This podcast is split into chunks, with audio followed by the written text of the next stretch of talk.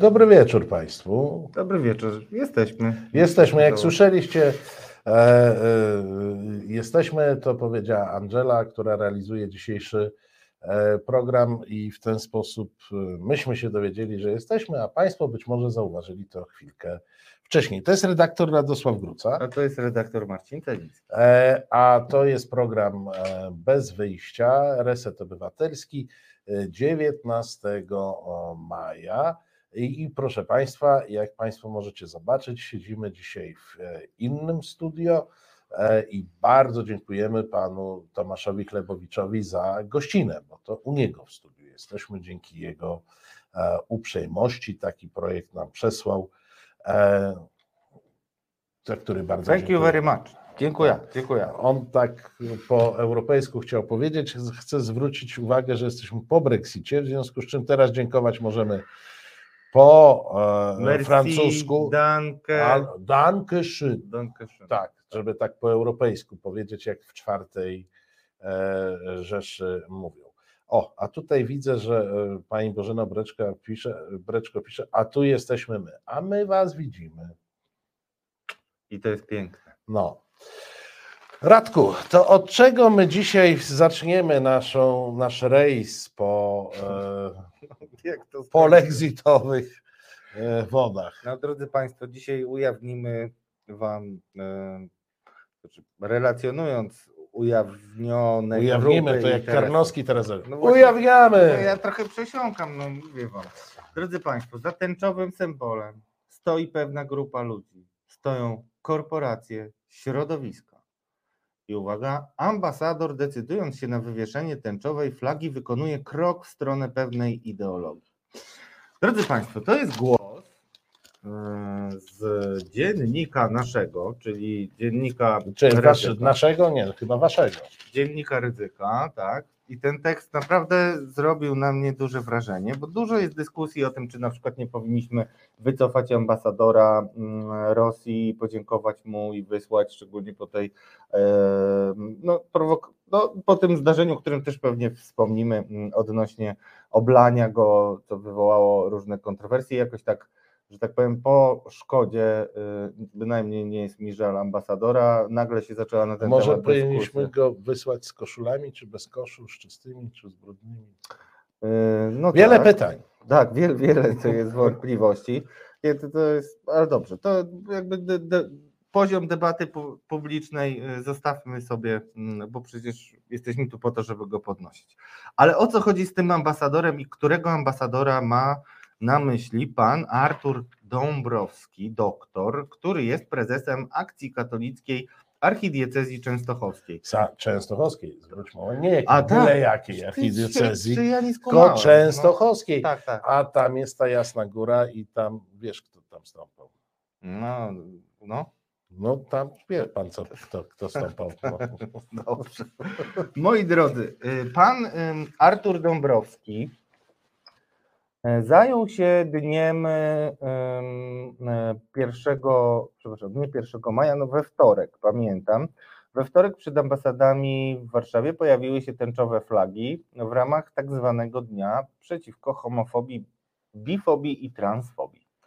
E, Jak wiemy, osoby y, nieheteronormatywne w Polsce zostały wzięte na celownik i bynajmniej ten celownik w żaden sposób nie zniknął. To, że teraz koncentrujemy się jeszcze na trwającej 85 dni już wojnie, to nie znaczy, że mm, ci, którzy wytaczają ostre działa przeciwko aktywistom walczącym o swoje podstawowe prawa, zamilkli. No i tutaj, jak widać, uderz w stół, nożyce się odezwą. Tak jak pewnie pamiętacie, ta tęcza to działa na prawicę polską niezjednoczoną jak płachta na byka.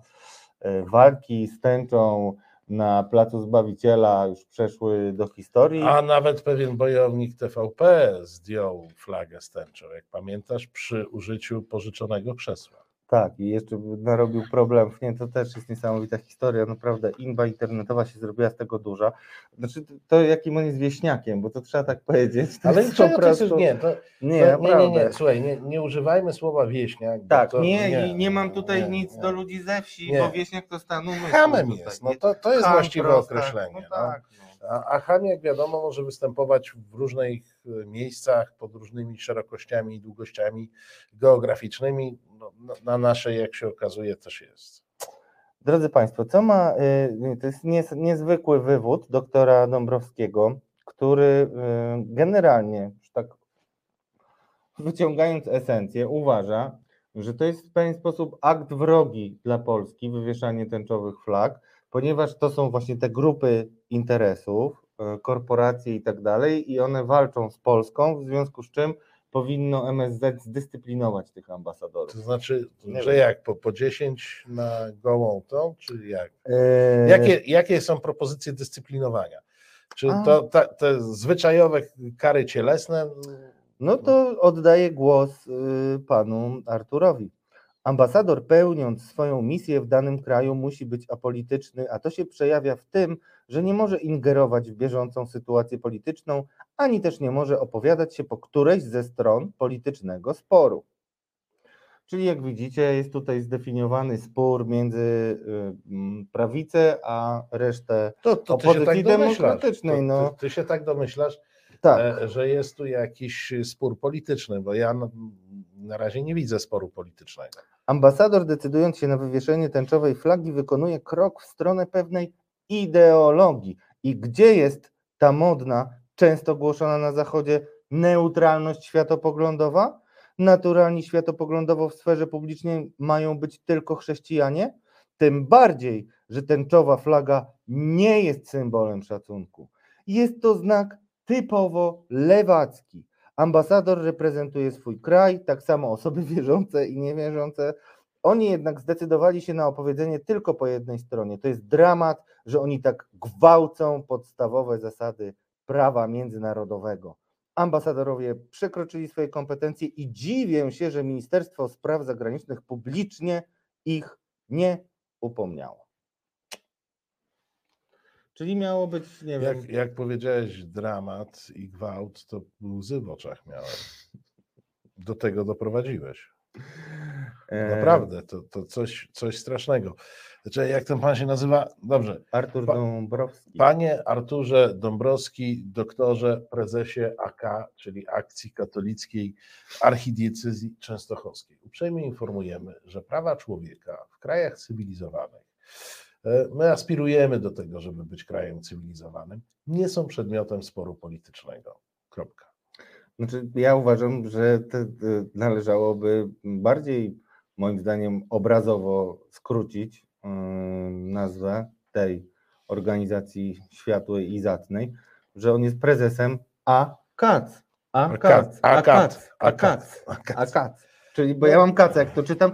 Jeszcze tylko muszę powiedzieć, dlaczego, bo to, co powiedziałem, żebyście mieli pełną jasność, że tutaj się dopiero rozpędzamy na kolejną em, rozpędzamy jako władze państwowe, to absolutnie się nie utożsamiam, ale nasze władze dopiero się rozkręcają, bo tak jak mówi tutaj Artur Dąbrowski, w czerwcu w wielu miastach Polski będą celebrowane dni tak, zwany, tak zwanej dumy gejowskiej, czyli chodzi o parady równości wszystkie, to są dni e, dumy gejowskiej, czyli gay pride, ale no, to jest tak, no brzmi groźnie, co? A czy, czy, czy tam też w jego archidiecezji się szykuje? Tam, No prawda? właśnie, no to jest, to, to może w sercu tam obok Taki tej coming góry jasnej, Jasnej co Góry, tam, no. wiesz kto po tym chodził, nie? No tak, tak.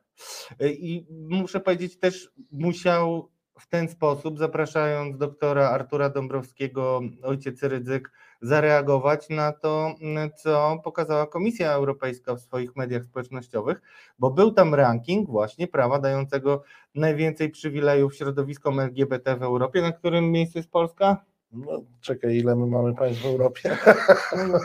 Nie wiem na którym, wiem, że na ostatnim. No. No. I tyle mam do powiedzenia w sprawie. No, a co na to też światły AKAC mówi?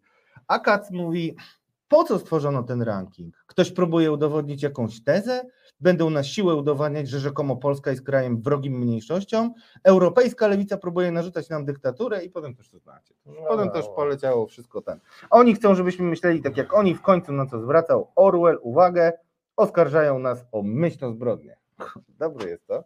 Notabene chciałem powiedzieć, że Orwell został zakazany na Białorusi. Tak, Właśnie. został zakazany na Białorusi przez ludzi, którym na pewno poglądy pana e, Dąbrowskiego bardzo by się spodobały.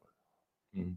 Tak, i puenta jest tylko też, no, puenta jest perfidna. Nie, tam, tam jest ileś puent w tym tekście, Tak, tak, proszę tak, Państwa. tak, Ja to tak. czytałem, tam, tam są same puenty. Ale, ale ostatnie zdanie jest też y, no, wyjątkowe. Unia Europejska nie chce przekazać środków na pomoc uchodźcom, a więc ogranicza pomoc przedstawicielom mniejszości. I kto to jest homofob?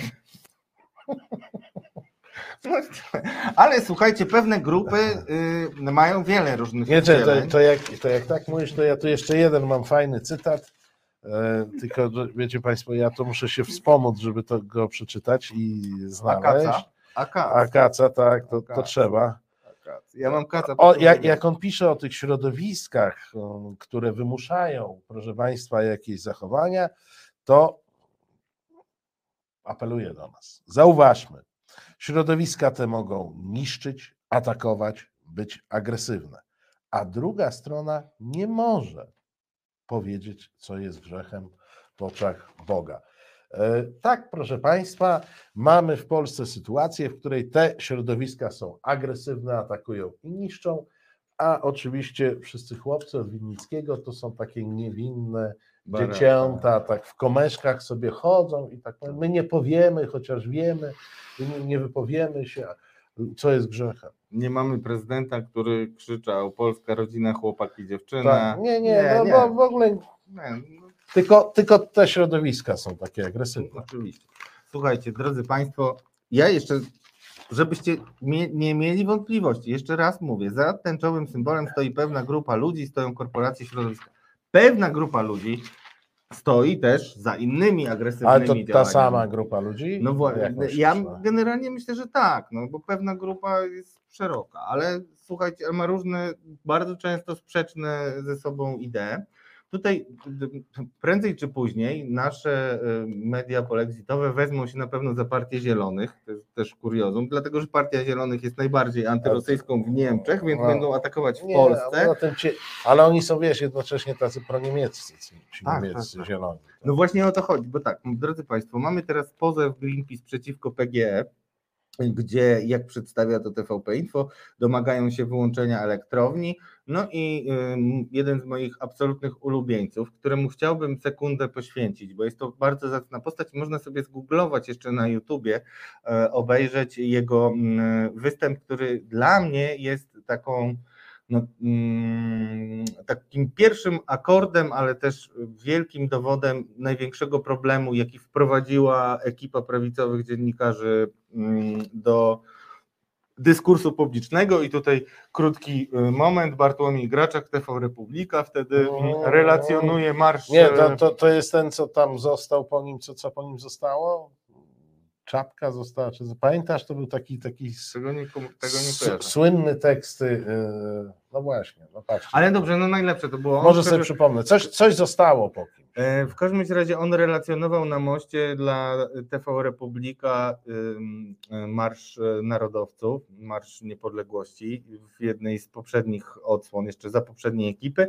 No i mm, relacjonuje, relacjonuje, a nagle tam zaczynają śmigać jakieś tam kamienie, Tak, coś tak, tam, tak, takie tak. rzeczy i on tylko tak próbuje ratować sytuację. Dziarski reporter młody, nie, nic mu nie straszne i krzyczy nie rzucajcie, nie rzucajcie i krzyczy zaraz potem nie TVN, nie TVN. No i to dla mnie było, bo wiecie Państwo, kiedyś jednak były takie czasy, że media potrafiły solidarnie występować. O, e, pan Martin, bardzo dziękuję, przypomina, że chodzi o szalik. Został po nim tylko szalik. mistrz. Szalik był do, do odebrania chyba zresztą w redakcji, to była taka duża Cudny. minwa na tamte czasy. Cudny. E, Pewna grupa, gdzie się pojawia? Pojawia się w tekście y, Jacka Liziniewicza y, w dzienniku gazecie, nie, w gazecie Polskiej Codziennej, przepraszam, gdzie Jacek Liziniewicz cytuje panią wiceminister środowiska Małgorzatę Golińską, e, która występuje z kolei w programie e, Michała Rachonia, bo to wszystko jest taka e, jedna wielka rodzina. I mówi mm, tak, e, a o co chodzi jeszcze, żeby to było jasne, skąd ta pewna grupa. E, Tekst dotyczy, komisja dopytuje się o polską granicę, jak widzicie. Chodzi o to, że Komisja Europejska e, wysłała do Polski list w sprawie budowy tego kultowego dla PiSu muru na granicy. No i tam jest szereg pytań, które też podnosiły mm, różne grupy w Polsce, szczególnie, mm, szczególnie w, no w internecie jest taka grupa Nie dla muru. Zachęcam wszystkich, żebyście e, kliknęli i śledzili i tam aktywiści e, pokazują różne problemy dla fauny i flory związane z budową, mm, z budową muru. Wiadomo, to PiS buduje tak jak rządzi, czyli huzia na juzia, jedziemy do przodu No, o, taranem, o, o, ta- o, o tam, o tam. zatrzyma nas dopiero Nie, i ściana. potem tak, tak Morawiecki stanął z Kaczyńskim. Nie pamiętasz, jak przy przekopie stali, ten pokazywał tam, tam, ten tam, a ten przekop miał być gdzieś tam. mistrzowie. I mm, pewna grupa. I teraz y, o co chodzi, jak to skomentowała pani Golińska. Warto zauważyć, że mamy do czynienia z działaniem pewnej grupy, która od zawsze wykorzystuje sprawy przyrodnicze i środowiskowe jako pretekst do zahamowania, zatrzymania czy opóźnienia działań, które są w interesie Polski, które podejmowane są w celu zwiększenia naszego bezpieczeństwa albo wzmocnienia gospodarczego. Często zastanawiam się, czy te grupy robią to tak same z siebie, czy są inspirowane. Ale to ona Nie też mówi o PiSie. One, no właśnie. Nie, bo to jest taka grupa, która, czekaj, nie, niech ja spojrzę, które y, PiS wykorzystuje te różne sprawy jako pretekst do zahamowania, zatrzymania czy opóźnienia działań.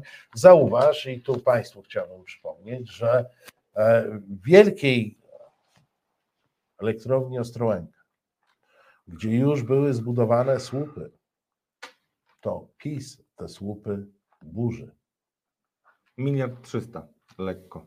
To chciałem jeszcze Państwu No ale to akurat z naszej kieszeni nie z ich. No. E, tak, no właśnie. No. To, to jest, jest taki do, do, dobry mem, drodzy Państwo, e, który sobie pozwolę przeczytać e, i, i opowiedzieć.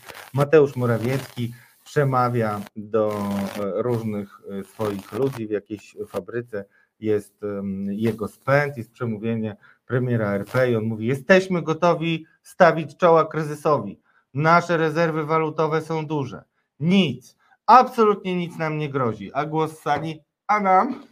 Wiecie Państwo, co jest e, smutne e, w Polsce, że e, te dowcipy to są straszne suchary. One są od zawsze.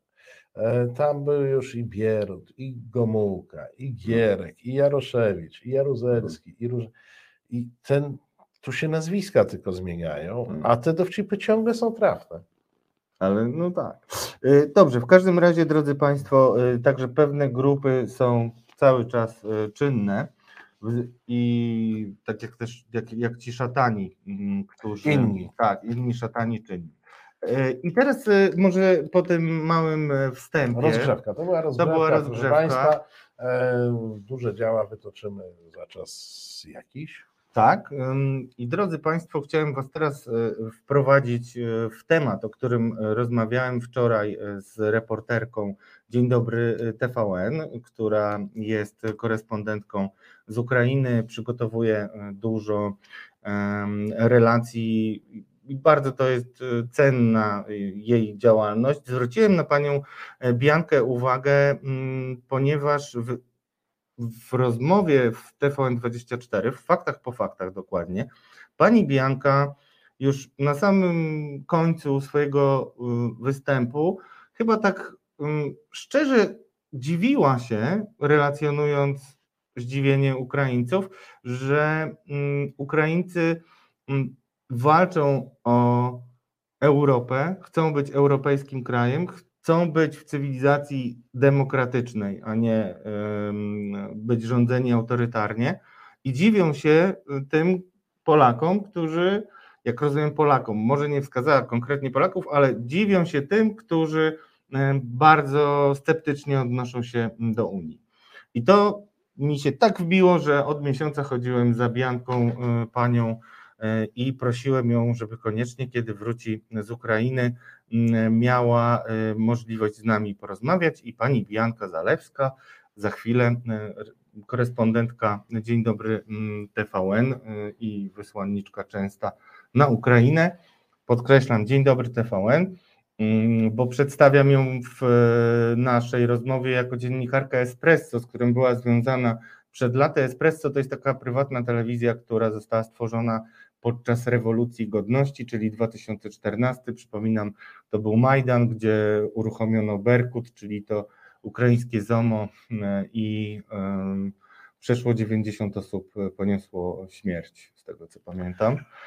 To była rewolucja godności. I teraz, żeby Państwa, tak się złożyło, wczoraj rozmawiałem z panią y, Bianką Zalewską, y, a dzisiaj przeczytałem y, wypowiedź Julii Tymoszenko, byłej premier. To nie jest świetlana postać, ale jest jednak ważna dla historii Ukrainy i bardzo zgrabne zdanie jako wstęp do rozmowy, którą zaraz Państwo będą mogli wysłuchać. Byliśmy podzieleni na wschód i Zachód, ale pierwsza rosyjska rakieta, która spadła na naszą ziemię, zespawała naród ukraiński. Teraz jesteśmy jedną całością. I o tym właśnie będziemy za chwilę rozmawiać z panią Bianką Zalewską. Dzień dobry TVN, mm, korespondentka. Dzień dobry Reset Obywatelski. Dzień dobry Reset Obywatelski. Bianka Zalewska, zapraszam na rozmowę.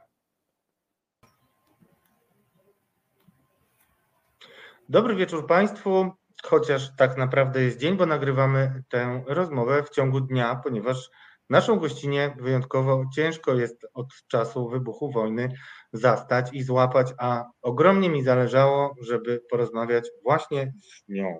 Nasza gościni Bianka Zalewska, Espresso TV i nie tylko. Mm, dzień dobry Bianko. Dzień dobry, witam serdecznie. Ja przepraszam, że mnie tak e, faktycznie ostatnio trudno złapać, ale naprawdę te wyjazdy do Ukrainy. Nie ma za to. Nie ma za to. Przepraszam ci, sto razy to mówiłem, ale kultura gościni będzie jeszcze pewnie nie raz tutaj e, się pojawiać. Krótko i na temat. Bianko, wiesz, że zaprosiłem Cię, bo ujęłaś mnie swoją wypowiedzią. E, na samym początku wojny byłaś w faktach po faktach i mówiłaś o tym, że Ukraińcy na autentycznie wierzą i mają nadzieje związane z tym, że zostaną przyjęci do Unii Europejskiej. Nie chodzi nawet o sam akt e, podpisania umowy, członkostwa i tak dalej, ale jasno deklarowali, że wartości, jakimi są demokracja, wolność słowa i swoboda decydowania o własnym losie, kojarzą z Unią Europejską. Chciałem Cię spytać, skąd to ich uczucie i na ile ono zostało wzmocnione przez ostatnie lata. Ty pracowałaś w Espresso TV od 2015 roku, czyli już po wybuchu rewolucji godności i ataku na y, Ukrainę ze strony Rosji. Czy to było tak od początku, że oni byli zdeterminowani, czy y, jeszcze ten moment, kiedy część społeczeństwa ukraińskiego była e, bliższa myśleniu o współpracy z Rosją, e, zgasł od razu po rewolucji godności. Ten moment, e, ja nie zauważyłam jakiegoś konkretnego momentu, który by mm, świadczył o tym, że zgasła ich chęć dążenia do Unii Europejskiej, że żeby być jakby częścią tej wspólnoty. E, mi się wydaje, że może nawet na przełomie ostatnich lat nie tyle zgasły ich chęci, ponieważ oni e, bardzo mocno wierzą w te wartości europejskie i dążą do nich już od naprawdę dawna.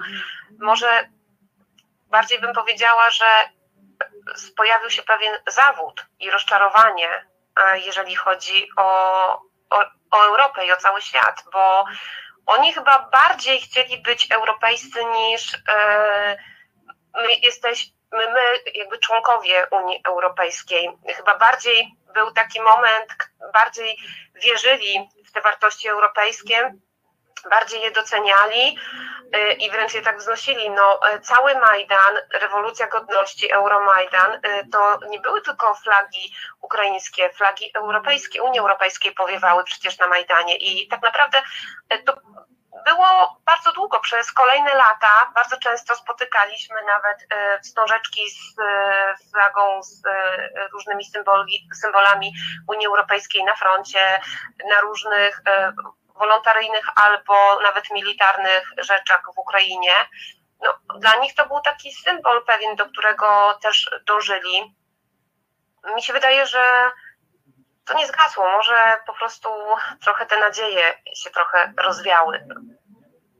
One teraz wracają. Znaczy, kiedy mówiłem o tym takim rozda rozdarciu, to może dużo powiedziane, ale podziale mm, w społeczeństwie ukraińskim, to myślałem bardziej o czasach Janukowycza, kiedy Janukowycz próbował, ta, próbował tak lawirować między Unią Europejską a Rosją. To oczywiście skończyło się zwrotem w stronę Rosji i odpowiedzią w postaci rewolucji godności. Natomiast chciałem Cię spytać, czy to nie będzie łatwe pytanie, choć nie ma być podchwytliwe.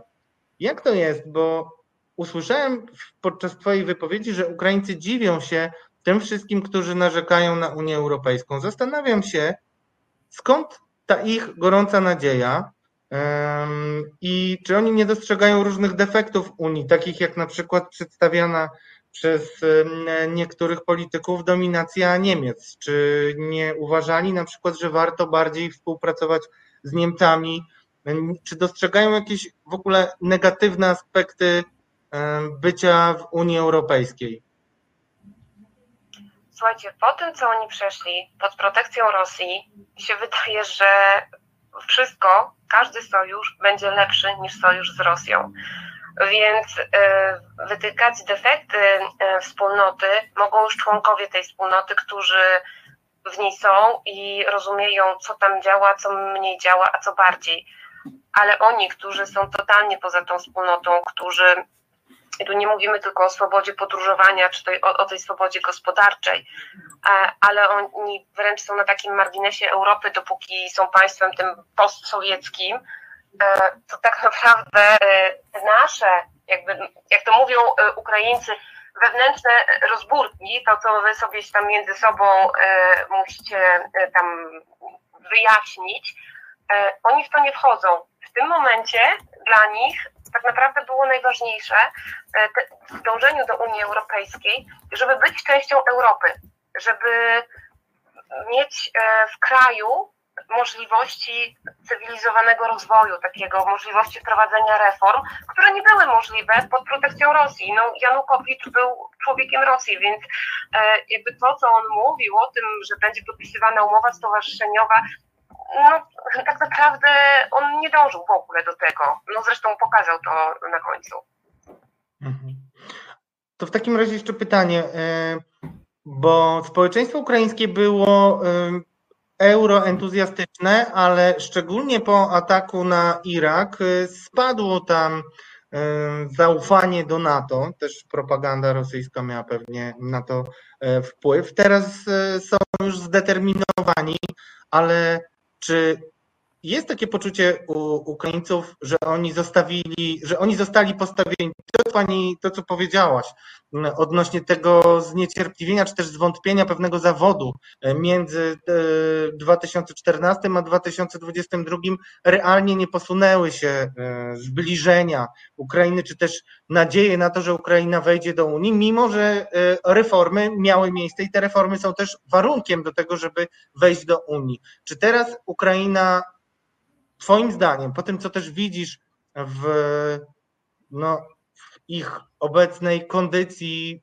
nazwijmy to mentalnej, jest już dzisiaj zdeterminowana, czy istnieje jeszcze jakakolwiek szansa, że y, część Ukraińców stworzy przynajmniej y, jakąś grupę pokazującą na to, że to nie jest wybór, który jest wyborem wszystkich Ukraińców. Tak jak ludzie, którzy e, no, e, w komitywie z Władimirem Putinem stworzyli e, republiki ludowe. Jeżeli pytasz mnie o to, czy Ukraińcy nadal mają nadzieję, Ja powiem tak, w momencie, gdy nastąpiła, jak to oni mówią, pełnomasztabna inwazja Rosji na Ukrainę, czyli ta wojna pełni w całym kraju, od tej pory oni mają trochę inne zmartwienia e, niż e, wprowadzanie kolejnych reform. Oni są w stanie wojny i to takiej naprawdę bardzo ciężkiej wojny e, i teraz tak naprawdę oni są bardziej nastawieni na przetrwanie, na to, żeby w ogóle w jakikolwiek sposób zachować, ochronić tą swoją tożsamość narodową, swój kraj, swoje terytorium. I w momencie, gdy Ukraina przez ostatnie prawie już trzy miesiące e, skutecznego, jak widać, oporu e, przeciwko Rosji. No, mamy mniejsze lub większe zwycięstwa czy porażki, ale to nie jest tak, jak myślała Rosja, jak e, wydawało się Putinowi, że w ciągu 3-4 dni zajmie Ukrainę. Jednak Ukraina walczy i bardzo dzielnie walczy. Jednak Ukraina stała się symbolem tej waleczności, odwagi i męstwa to w tym momencie przez ostatnie dwa miesiące tak naprawdę to ja już nie słyszę czegoś takiego od Ukraińców, że oni marzą o tym, żeby być w NATO, żeby być w Unii Europejskiej. Teraz oni bardzo często mówią, że tak naprawdę niedługo NATO będzie chciało być z Ukrainą, będzie chciało się przyłączyć do Ukrainy, jeżeli chodzi o e, sferę militarną. I myślę, że coś w tym jest, ponieważ no, pokazali jak mało kto, że można naprawdę skutecznie walczyć z Rosją, pokazali swoje męstwo, swoją odwagę, której bardzo często, tak jak sami podkreślają, brakuje wielu przywódcom światowym e, różnych krajów, więc myślę, że na ten moment oni nie martwią się o to, kiedy zostaną przyjęci albo kiedy wprowadzą kolejne reformy. Na ten moment oni po prostu chcą e, uratować swój kraj i, i mają naprawdę bardzo poważne inne zmartwienia. No oczywiście, znaczy też mam poczucie, myśląc o kolejnych pytaniach, które wiesz, że ci zadam odnośnie tego, co widziałeś na Ukrainie, też mi się wydaje to dość abstrakcyjne w momencie, kiedy orki Putina no, pokazują bestialstwo, którego historia nie zna. Ja, moim zdaniem nigdy jeszcze takiej potworności nie było. Dlatego chciałem Cię spytać, kiedy pojechać na Ukrainę, jak to wpływa na społeczeństwo? Czy, to, czy tam jednak propaganda pokazuje oczywiście dużo sukcesów, ale koszty są olbrzymie. To są realne dramaty ludzi, którzy tracą domy, tracą e, bliskich. Nawet nie próbuję wymieniać wszystkiego, co ty mogłaś e, widzieć na Ukrainie. Co robiło na tobie takie największe wrażenie? Bo Wiemy dobrze, że korespondenci wojenni zawsze mm, w jakiś sposób e, no, wojna oddziałuje na to, jak oni potem pewne rzeczy przeżywają. Jak to było z Tobą, Bianko? Jeżeli chodzi o to, co się teraz dzieje, Ukrai- to, co mnie e, zmroziło, no to ogrom zniszczeń. Myślę, że ta okrutna, wielka skala tego bestialstwa rosyjskiego, bo ile na Donbasie widziałam te walki, widziałam rannych żołnierzy, widziałam śmierć żołnierzy, to śmierć tak ogromnej ilości cywilów i całkowicie zniszczone, zdewastowane cywilne osiedla, osiedla mieszkaniowe, no to jest coś, co, co bardzo porusza. Ale to, co zapytałeś wcześniej, jeśli chodzi o Ukraińców, e, jak oni się trzymają, jak oni się wstępują, e, to też bardzo często słyszę od nich, że powtarzają, że Putin zrobił jedną dobrą rzecz dla nich. Zjednoczył ich jak nigdy, bo do tej pory Ukraina bardzo często była podzielona. E, byli Ukraińcy rosyjskojęzyczni, e, ukraińskojęzyczni, byli Ukraińcy, którzy modlili się w cerkwi prawosławnej ukraińskiego patriarchatu albo w cerkwi prawosławnej moskiewskiego patriarchatu. I był ten wschód i zachód, a w tym momencie wszyscy są jednością. Wszyscy. Nie ma Ukraińców, którzy są gdzieś po środku, którzy jeszcze się zastanawiają, co jest dobre, a co złe. Putin zjednoczył Ukraińców, którzy stali się jednym bardzo silnym narodem. Zresztą ich przywódca, który ich też zaskoczył niesamowicie, bo w pierwszych dniach wojny, pomimo wielu e, możliwości i propozycji, nie skorzystał z ucieczki, nie, nie uciekł, nie skorzystał z tych propozycji, nie uciekł z kraju, a podjął walkę. E, to też wydaje mi się, że to sprawiło, że cały ukraiński naród e, no, też jakby stał do tej walki. To zawsze się mówi, że przykład idzie z góry. W tym momencie chyba on naprawdę poszedł z góry, ponieważ no, prezydent stanął na wysokości zadania i bez względu na to, ile osób y, do tej pory może mu zarzucać jakieś mniejsze lub większe e, wpadki w czasie tej wojny, jeżeli chodzi o decyzyjność, o rozkazy, no to jednak no, bez wątpienia e, stał się mężem stanu, bez wątpienia stał się takim wzorem e, odwagi, i męstwa na całym świecie, bohaterstwa na całym świecie. I o ile wcześniej mm, z niego się wszyscy, no można powiedzieć, że nawet śmiewali go, e, śmiali się z niego, traktowali go troszeczkę z przymrużeniem oka. E, komik, który został prezydentem w Ukrainie, był nazywany klaunem. Bardzo często weterani i żołnierze nie traktowali poważnie mm, człowieka, który uchylał się od wojska, pomimo to, że dostawał bilety, to nie, nie był nigdy w wojsku, e, że kiedyś powiedział słynne hasło, żeby przestała być, żeby e, żeby zatrzymać wojnę, trzeba po prostu przestać strzelać. Było bardzo krytykowany, ponieważ wszyscy mówili, że owszem, jeżeli Rosja przestanie strzelać, to zakończy się wojna, ale jeżeli Ukraina przestanie strzelać, to zakończy się Ukraina.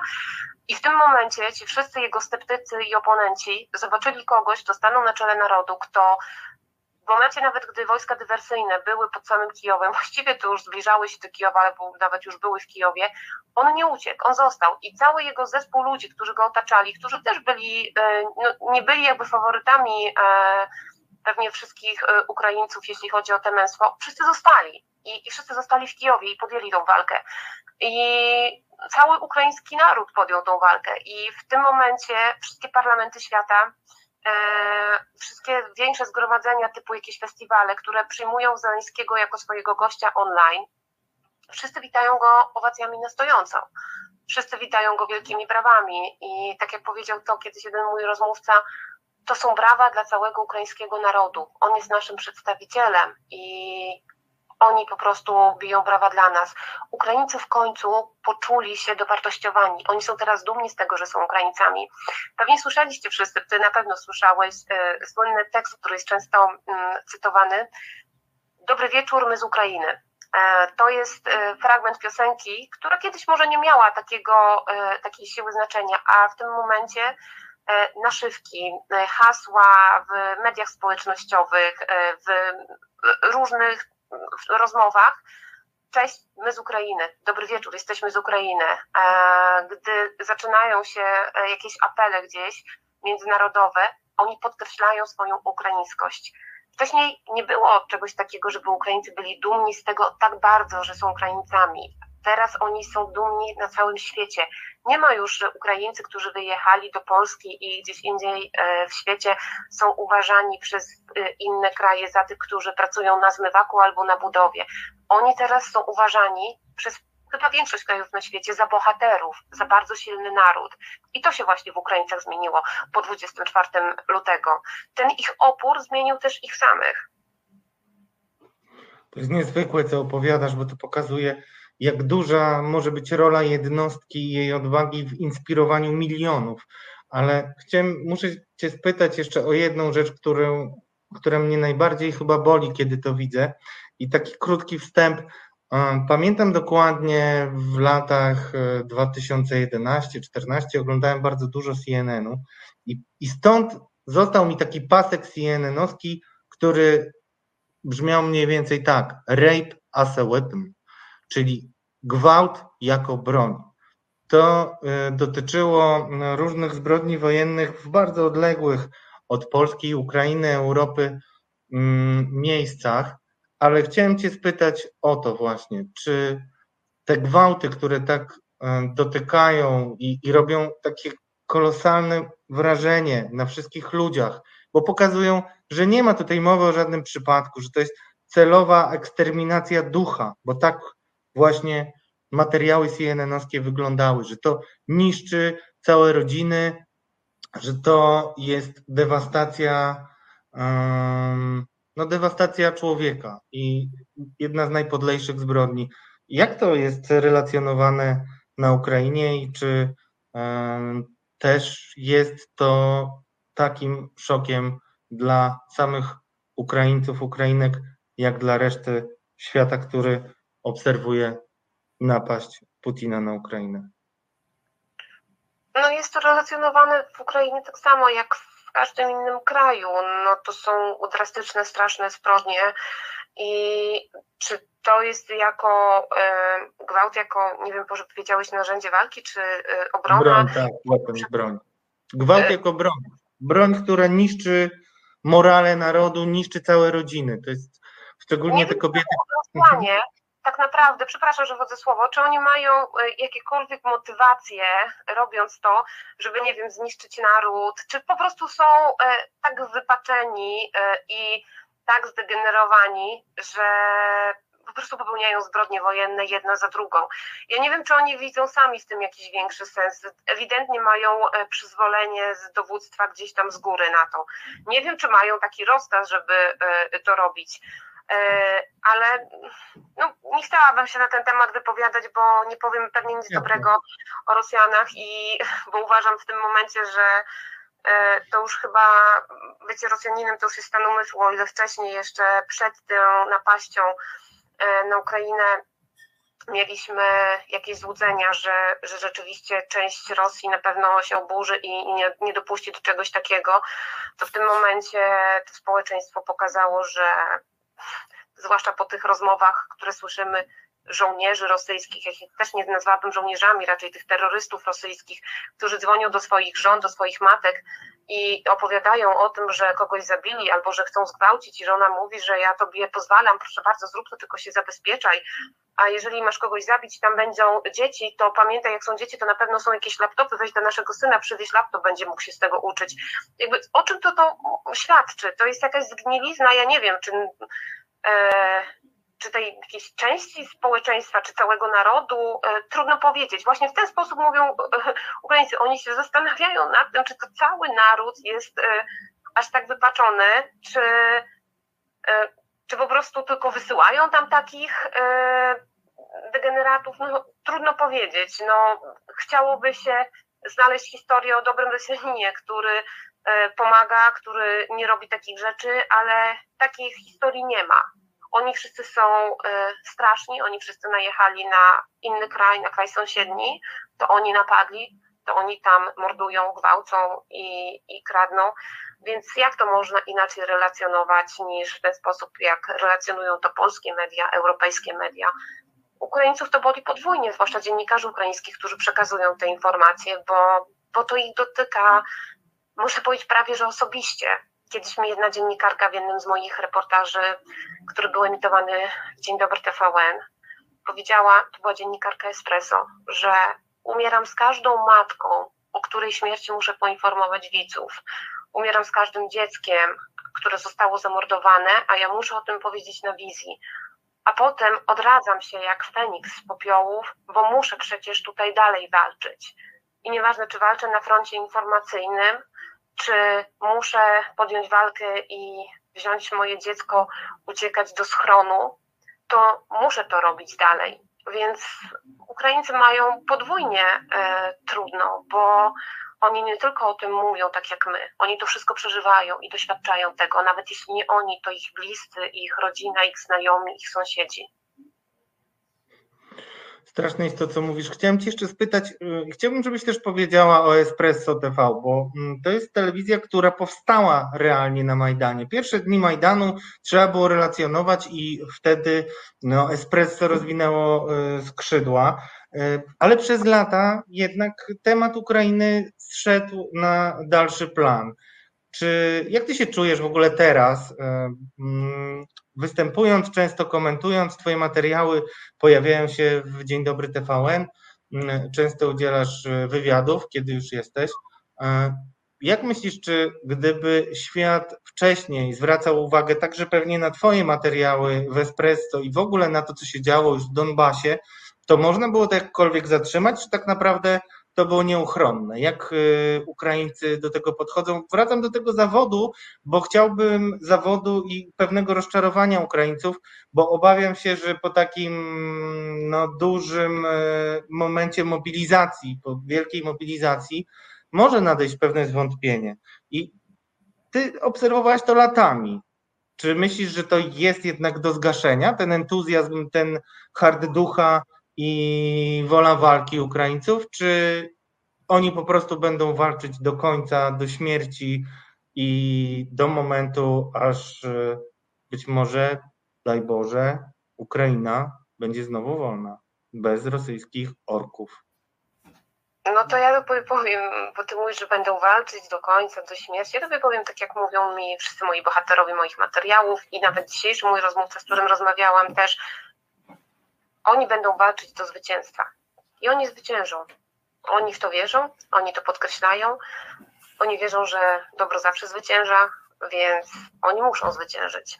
Zresztą na tym też powinno zależeć i nam, i chyba całemu cywilizowanemu e, światu, bo w innej sytuacji wszyscy możemy mieć bardzo poważny problem. No właśnie, to, to będzie w takim razie ostatnie moje pytanie i ja nawiążę do tego, co mówiłaś o NATO, bo chciałbym, żeby y, dobrze ten nasi widzowie i widzki zrozumieli. Mianowicie powiedziałaś o tym, że y, NATO będzie musiało wejść po prostu na Ukrainę. Możesz to rozwinąć i doprecyzować, bo tak jak mówiłem, wcześniej społeczeństwo ukraińskie było y, no, 20 lat temu jeszcze w pewien sposób sceptyczne. Chodzi mi o to, czy Ukraińcy akcentują to, że przelewają swoją krew, żeby uratować Europę od e, planu Putina czy marzenia Putina, żeby iść po Ukrainie jeszcze dalej na zachód.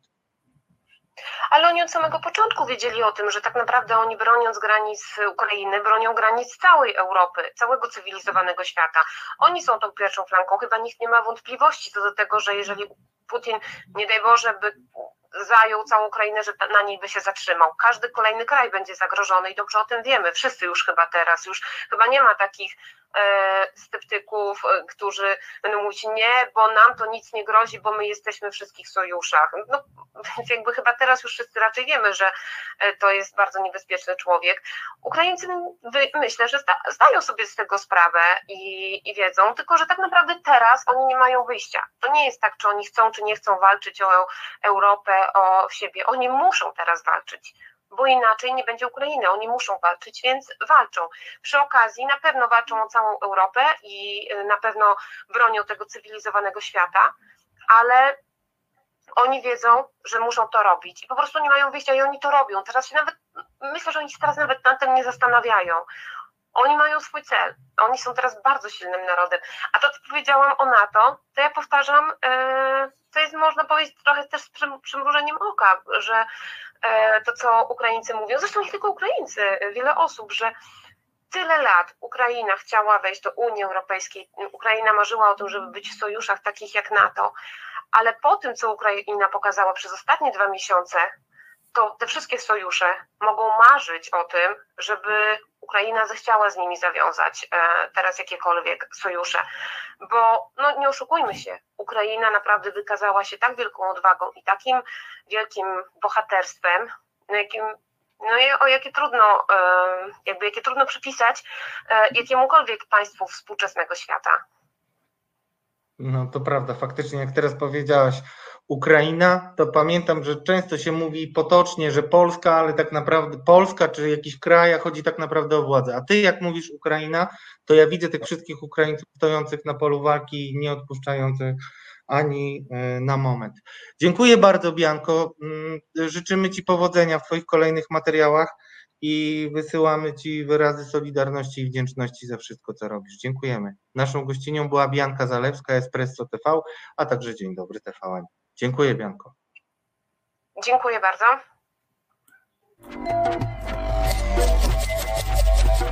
Reset Obywatelski.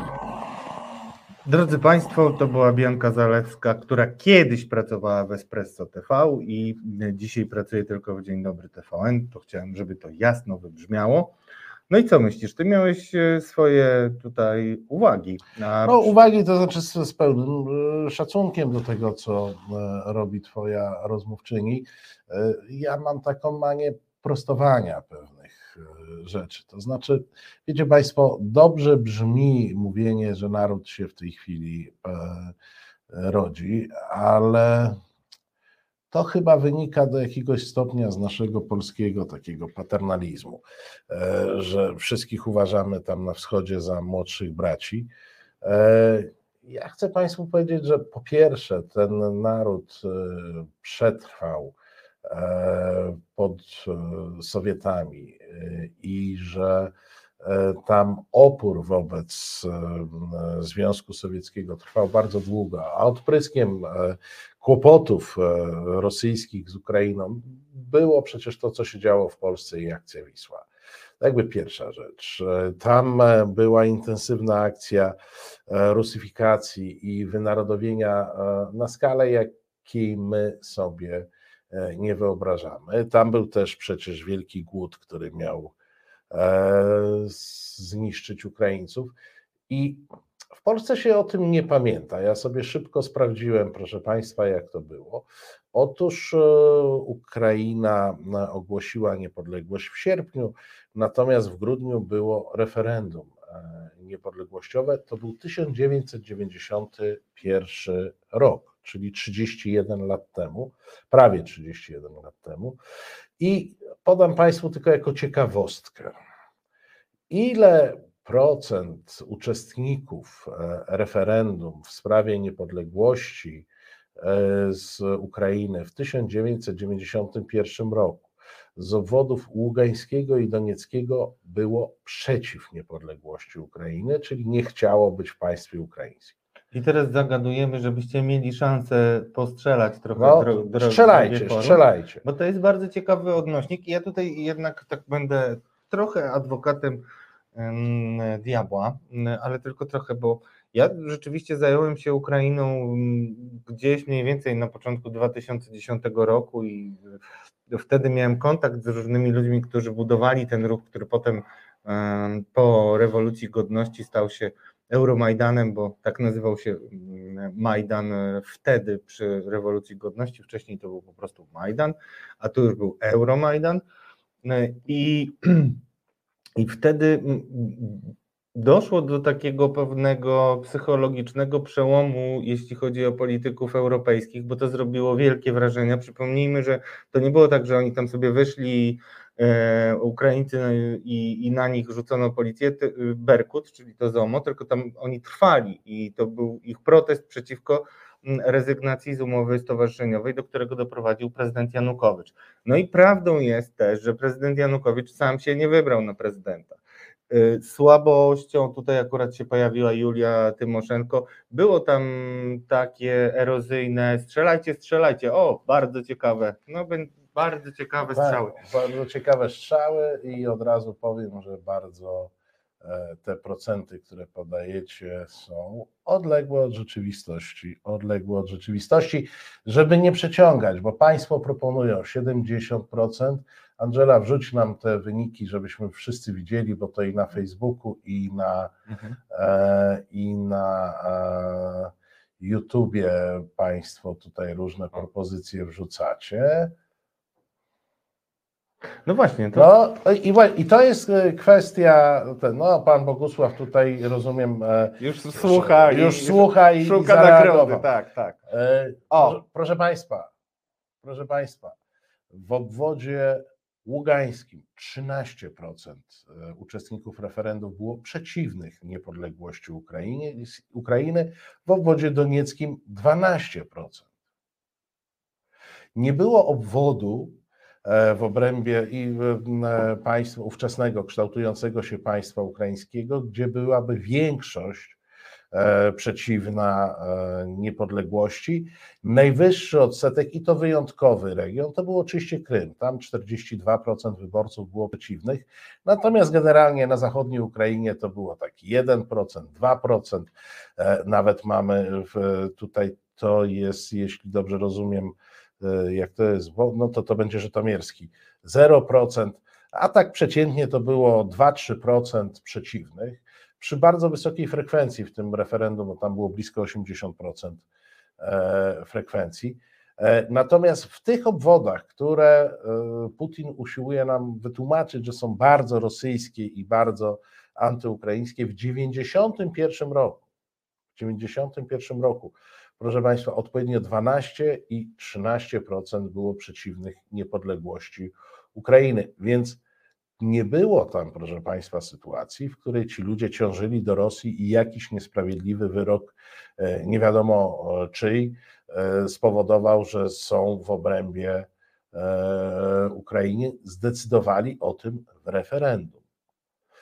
W referendum, które zresztą było uznane za uczciwe, za uczciwe i za mm, niebudzące wątpliwości co do prawidłowości przekazania. I oczywiście mam wrażenie, to też odnoszę się do cytatu, o, którym, e, o którym mówiłeś, cytatu z Julii Tymoszenko. Tam bardzo intensywnie, od początku, e, Pan Andrzej pyta o ten procent. W okolicach 80%, proszę Państwa, powyżej 80% frekwencji było e, wszędzie więc nie było jakiegoś bojkotu, e, e, bojkotu referendum. E, bardzo intensywną i główną linią narracyjną przez długi czas, nadal trwającą zresztą, Rosji w Ukrainie było tłumaczenie, że jest podział na wschód i zachód. Do tego stopnia było to skuteczne, że i wschód i zachód nawet w którymś momencie zaczęły w to wierzyć.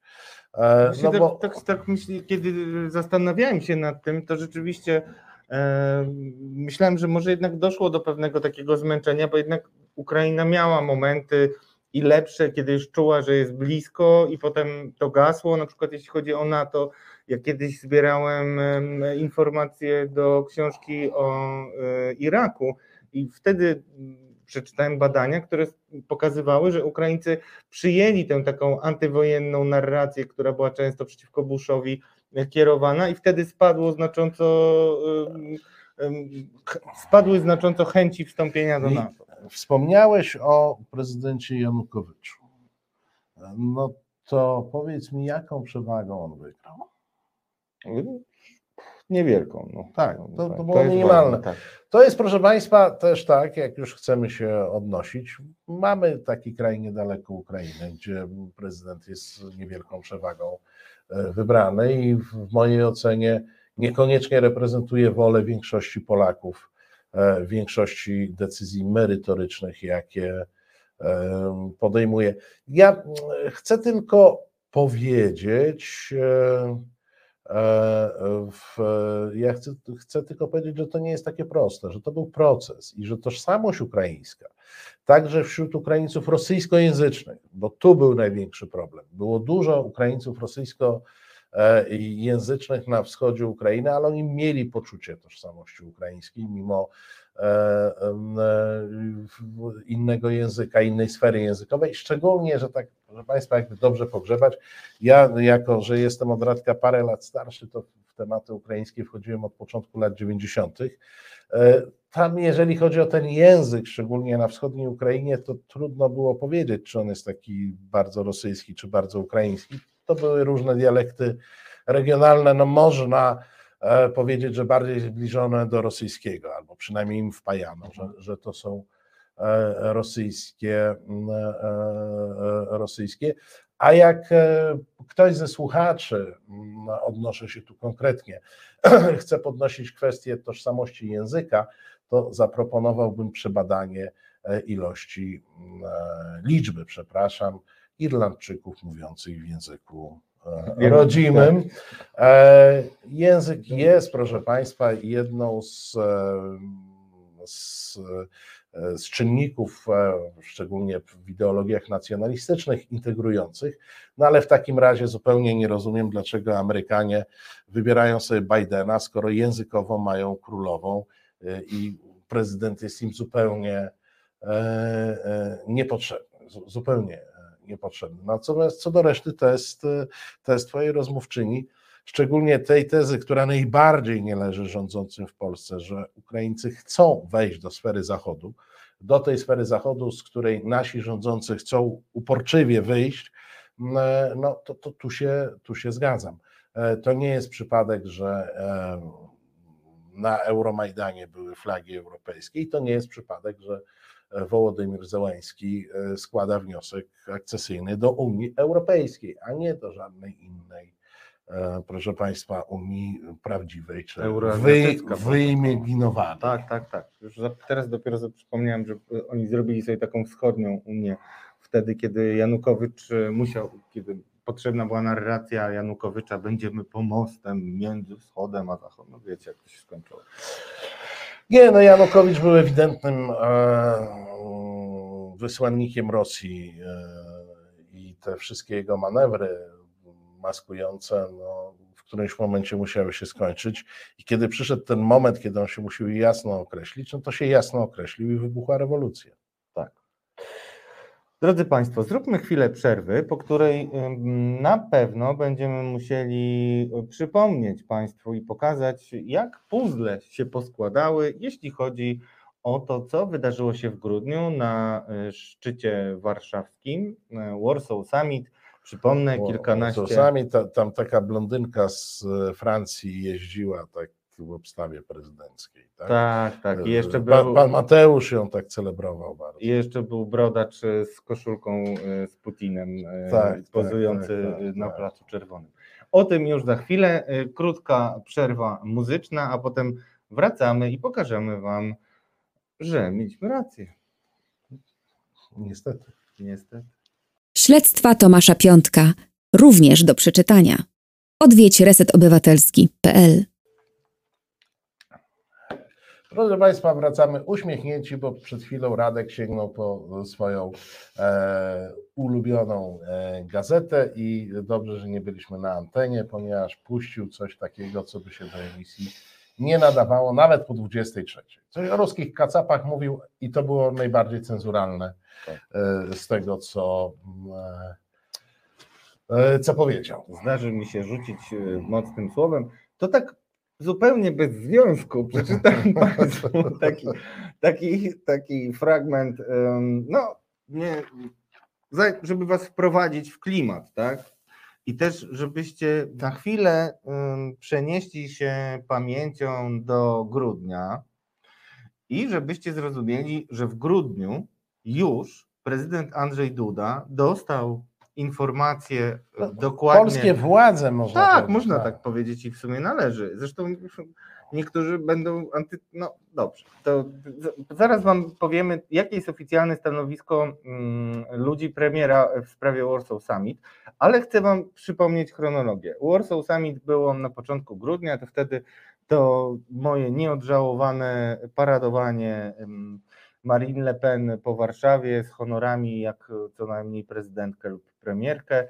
Przyjmowano, mam akaca cały czas po tym I, i drodzy Państwo, y, to Amerykanie nam, y, dobrze pamiętam, to Amerykanie nam przekazali, nie jest to już dzisiaj tajemnicą, spotkanie z dyrektor NSA, Narodowy Wywiad Stanów Zjednoczonych, pani Avril Haines przyjechała do nas i w Biurze Bezpieczeństwa Narodowego 19 listopada ubiegłego roku.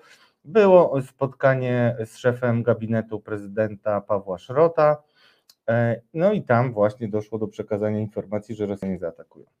Nie przeszkadzało to, to często jest przypominane, nie, nie przeszkadzało to w zgłoszeniu Lex TVN, ok, ale my też e, przypominamy, jak ten szczyt wyglądał, tym bardziej, że mogliśmy liczyć na Krzysztofa Brejze, który jako jeden z najbardziej dociekliwych parlamentarzystów zapytał o to, dlaczego nie było żadnej deklaracji na Warsaw Summit y, potępiającego agresywną politykę Rosji.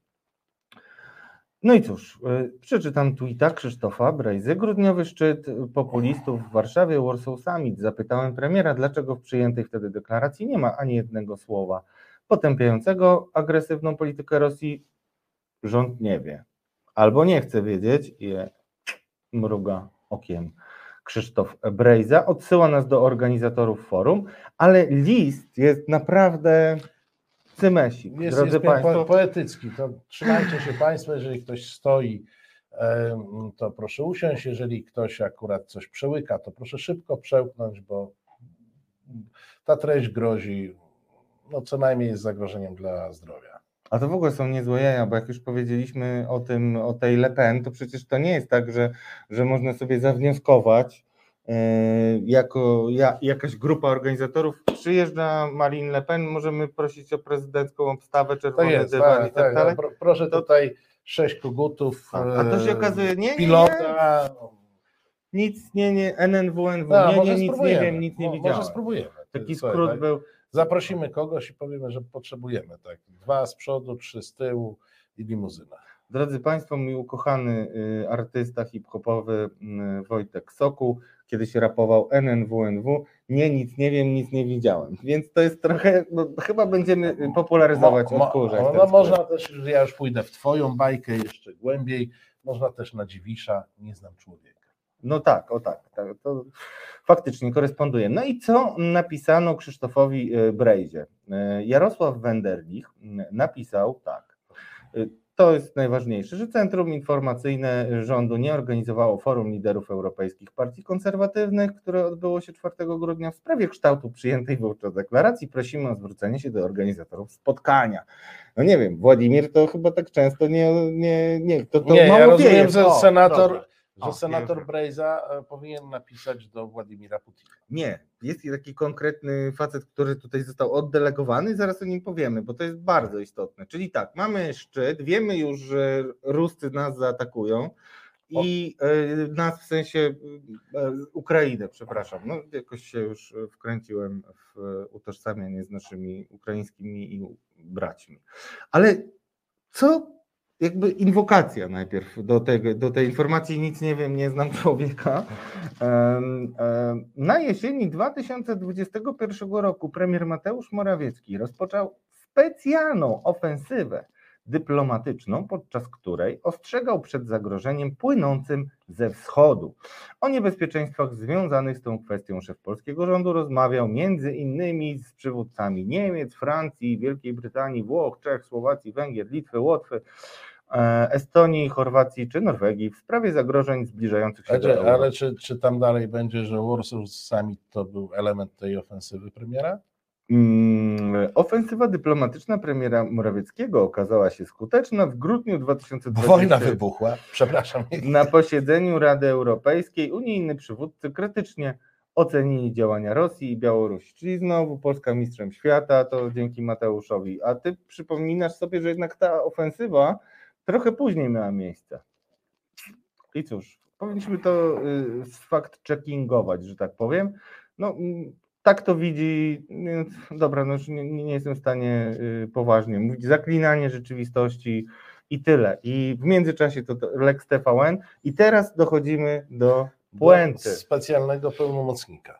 E, Tak, specjalny pełnomocnik to Konstantin Małofiejew i jego Cargrad. Wszyscy widzowie, którzy em, oglądają Dochodzenia Prawdy Tomka Piątka, To już kojarzą. nazwisko znają. Tak, kojarzą to nazwisko. Co to jest Cargrad? To jest grupa medialna, która miała na celu mm, odrodzenie świetności Imperium Rosyjskiego. E, I Konstantin Małofiejew, zaopatrzony w swoje krwawe ruble, został zhakowany, to znaczy Dossier Center, czyli grupa śledcza związana z Michałem Chodorkowskim. To był poprzednik, tak e, dla wszystkich, którzy nie pamiętają, e, Andrija Nawalnego. On był taką nadzieją na to, że obali e, Władimira Putina.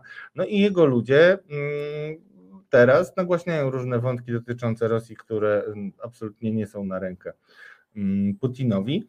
No i przekazali informacje, y, przekazali informacje europejskim mediom.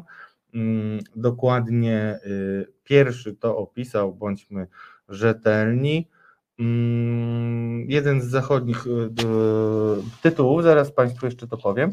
I przypomnę, co wtedy ustalono. Ustalono na podstawie tych maili, które m, wyciekły dzięki hakerom, No, widać było, że y, Małofiejew między innymi był bezpośrednio zaangażowany e, o tak powiem, w stymulowanie e, działalności tych e, partii prawicowych. W tym konkretnym przypadku tych maili chodziło oczywiście o Matteo Salviniego. To był nasz wielki przyjaciel w ogóle. Tak, to, to jest ten Drugi koleś po- z koszulką z Tak, Putina, tak. Gdybyście Państwo tak wizerunkowo szukali. Dokładnie. No i cóż, no i to właśnie. y, Przy czym Mateusz, nie? No a tak, no, Mateusz Mateusz, no tak. że Mateusz. tak korwinowsko, Mateusz Salvini. No, Mateusz, tak. Mateusz. Wszystkie tak. Mateusze, proszę Państwa. No i właśnie Małofiejew za pośrednictwem firmy Cargrant miał e, budować sojusz europejskiej prawicy, czyli do kogo pisać, do kogo się zwracać? Do Małofiejewa. Albo, proszę Państwa, wrócę do Grzegorza Górnego, który to był jednym z, z głównych promotorów e, tego rozsądnego konserwatyzmu, który nam Putin proponuje, a Małofiejew e, wspiera. No, jak tylko byście chcieli e, wsparcia Małofiejewa, to podpowiadamy. Stańcie się rozsądnymi, nowoczesnymi konserwatystami. Te normy są wyznaczone w dokumentach klubu autajskiego i już. A jeszcze, żebyście mieli Państwo jasność, e, że te puzzle się składają i to nie jest tak, że coś nie pasuje, że coś trzeba urywać, jakieś kawałeczki, tylko to naprawdę coraz bardziej widzimy spójną całość ruskich wpływów w Warszawie, w Polsce. I ten sam Małofiejew i ten sam Cargrad są elementami rosyjskich wpływów. Element, o, element, Element. element.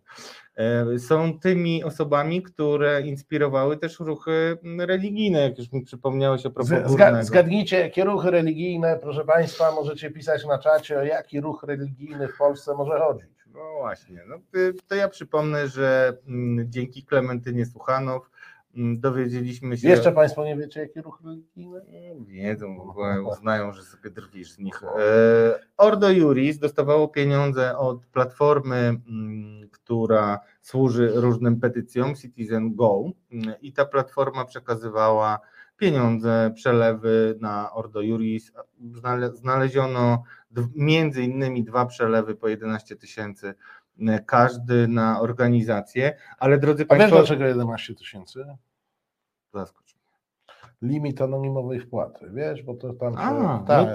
To- A, wow, Pytaj tak, starszego czy- kolegi. No racja, ale, ale właśnie to chciałem powiedzieć, bo zwr- zwracam uwagę Państwu, bo jak się czyta takie teksty, to już się wydaje, że to wszystko jest takie jasne i tak dalej. Nie, to są skakowane informacje, które nie były przeznaczone do tego, żeby mm, je oficjalnie y, przedstawiać. Także to, co niektórzy nazywają na przykład jakąś na, m, zbyt daleko idącą intuicją Tomka Piątka, właśnie kolejny puzelek nam pokazuje, że nie jest to żadna intuicja. Ale tak, że- żeby proszę Państwa e, wrócić do tego, od czego wyszliśmy, bo to jest jednak, pan Małofiejew tutaj te partie nadzoruje, e, stymuluje, jak to ładnie nazywa mój przyjaciel Radosław Wróca.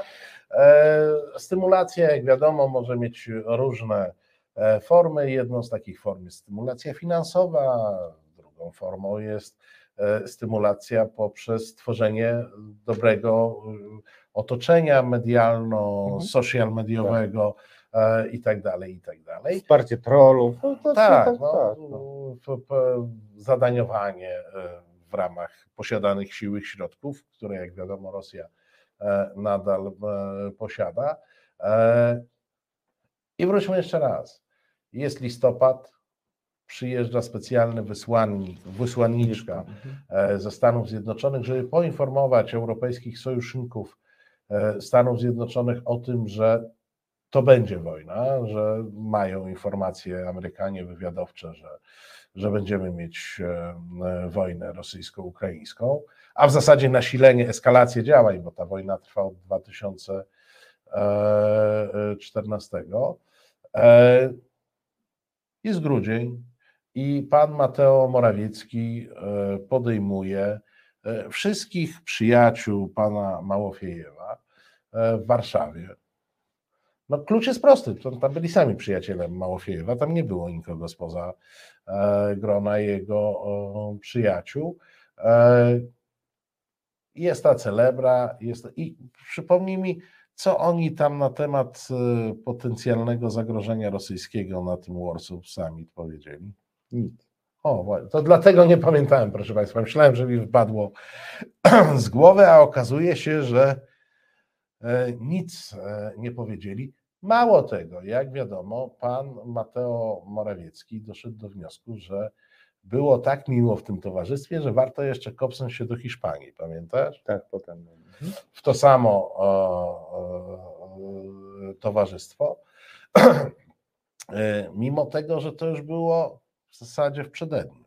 Tak. I po Hiszpanii wyszła Le Pen i powiedziała, że Ukraina jest rosyjską, wpływ, rosyjską strefą wpływów. Dziękuję, pozamiatam. Proszę Państwa, e, czasami to faktycznie e, brzmi tak strasznie, że aż trudno o tym mówić, ale my w tych e, mackach e, jesteśmy. I jak teraz słyszymy, to trochę off topic e, naszego programu, ale słyszymy tę wielką inwę internetową, e, że Tusk chciał sprzedać Lotos ruskim. E, Na bazie tego, że ktoś Tuskowi napisał listę oferentów. Dosyć Aleksander Grad, to był wtedy tak. minister skarbu. Minister skarbu poinformował premiera, że są ludzie, którzy chcą to kupić. Wszystkim e, tym e, dzielnym wojownikom umyka fakt, że Nie Lotus kupił. nie został sprzedany, ale zobaczcie Państwo, jak Tusk, zdaniem prawicy, chciał sprzedać Lotos ruskim, to źle. Ale jak PiS sprzedaje Lotos ruskim, to już nie ma sprawy. Nie ma, bo No. to nie jest sprzedanie, tylko konsolidacja i tworzenie multienergetycznego koncernu, bla, bla, bla. E, Na Mógłbyś być warto... Obajtkiem. No ja... O nie, nie. Mistrz jest A, tylko jeden. Pożyczyłbyś parę złotych. co? A, no spoko, wszystkim, wszystkim, wszystkim. Stać by cię wszystkim. było. Tak, ja znam te metody, bardzo bym się odnalazł w tym.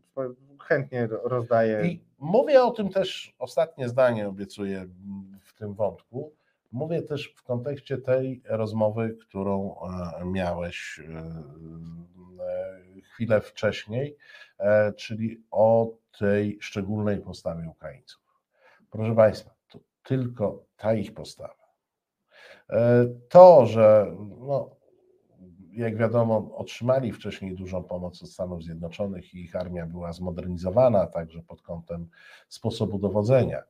Mm, Ale tak naprawdę te pierwsze kilka dni e, po ataku rosyjskim to tylko ich hard ducha, e, ich zaciekłość, ich patriotyzm uratował nas e, przed tym, żebyśmy dzisiaj nie mieli e, na Bugu e, Rosji i przyjaznych gestów ze strony Morawieckiego i spółki e, wobec e, tego kraju. To tylko... Ukraińcom to zawdzięczamy. E, Natomiast e, ofensywę Mateo Ech, nie będę komentował. Znaczy, kiedyś o tym jeszcze porozmawiamy więcej. Ja tylko chciałem powiedzieć, bo znowu jest mi tak po ludzku przykro. Ministrowie gospodarki trzeciej RP napisali list e, przeciwko fuzji Orlenu i Lotosu. E, Widać wyraźnie, że tutaj PiS e, rozgrywa grę, która polega na tym z jednej strony, żeby zrzucić na opozycję rzekome jakieś mocne powiązania z Putinem, e, do czego ma służyć e, spektakularna komisja śledcza, na czele której miałby mm, być rozpatrywany mm, Janusz Kowalski, więc sobie domyślacie, to generalnie nie ma wystąpienia bez e, mówienia o Tusku. E, A druga rzecz, no to staramy się za wszelką cenę szybko domknąć e, ten e, deal, staramy się, nasze władze się starają. I strasznie smutne jest to, że, że wiem, że to nic nie da oczywiście, to jest tylko taki sygnał ze strony, mm, znaczy nie da w tym sensie, że nikt argumentów nie Nie, weźmie. nie pod- przejmuj, bo tak. ten rząd nie przyjmuje argumentów. no żadnych, tak? To są wszystko zdrajcy, aczkolwiek też zwracam uwagę państwa, bo to jest dość istotne. E, Pod tym listem, poza takimi ludźmi jak e, Piechociński, Pawlak, e, czyli ta poprzednia ekipa PO-PSL, podpisali się też między innymi Janusz Steinhoff, czyli AWS, Jacek Piechota z SLD, No i podpisał się Piotr Woźniak. To jest naprawdę y, duża rzecz. Piotr Woźniak Czyli był szefem minister PGNiG. w Tak, pierwszym pisie. tak, minister gospodarki. Także y, to jest istotne i bardzo niewygodne, no ale oczywiście nie zostaną wysłuchani, natomiast my zwracamy Państwu. A ja. Państwu chcę tylko e, dodać, bo z tym lotosem jest e, jeszcze jedna rzecz e, zabawna. E, Znaczy, ja mówię zabawna oczywiście z, z, z jakąś szyderą. Otóż e, nie wiem, czy wiesz, ale Lotos właśnie musiał zatwierdzać swój wynik. e, No i miał 2,5 miliarda zysku.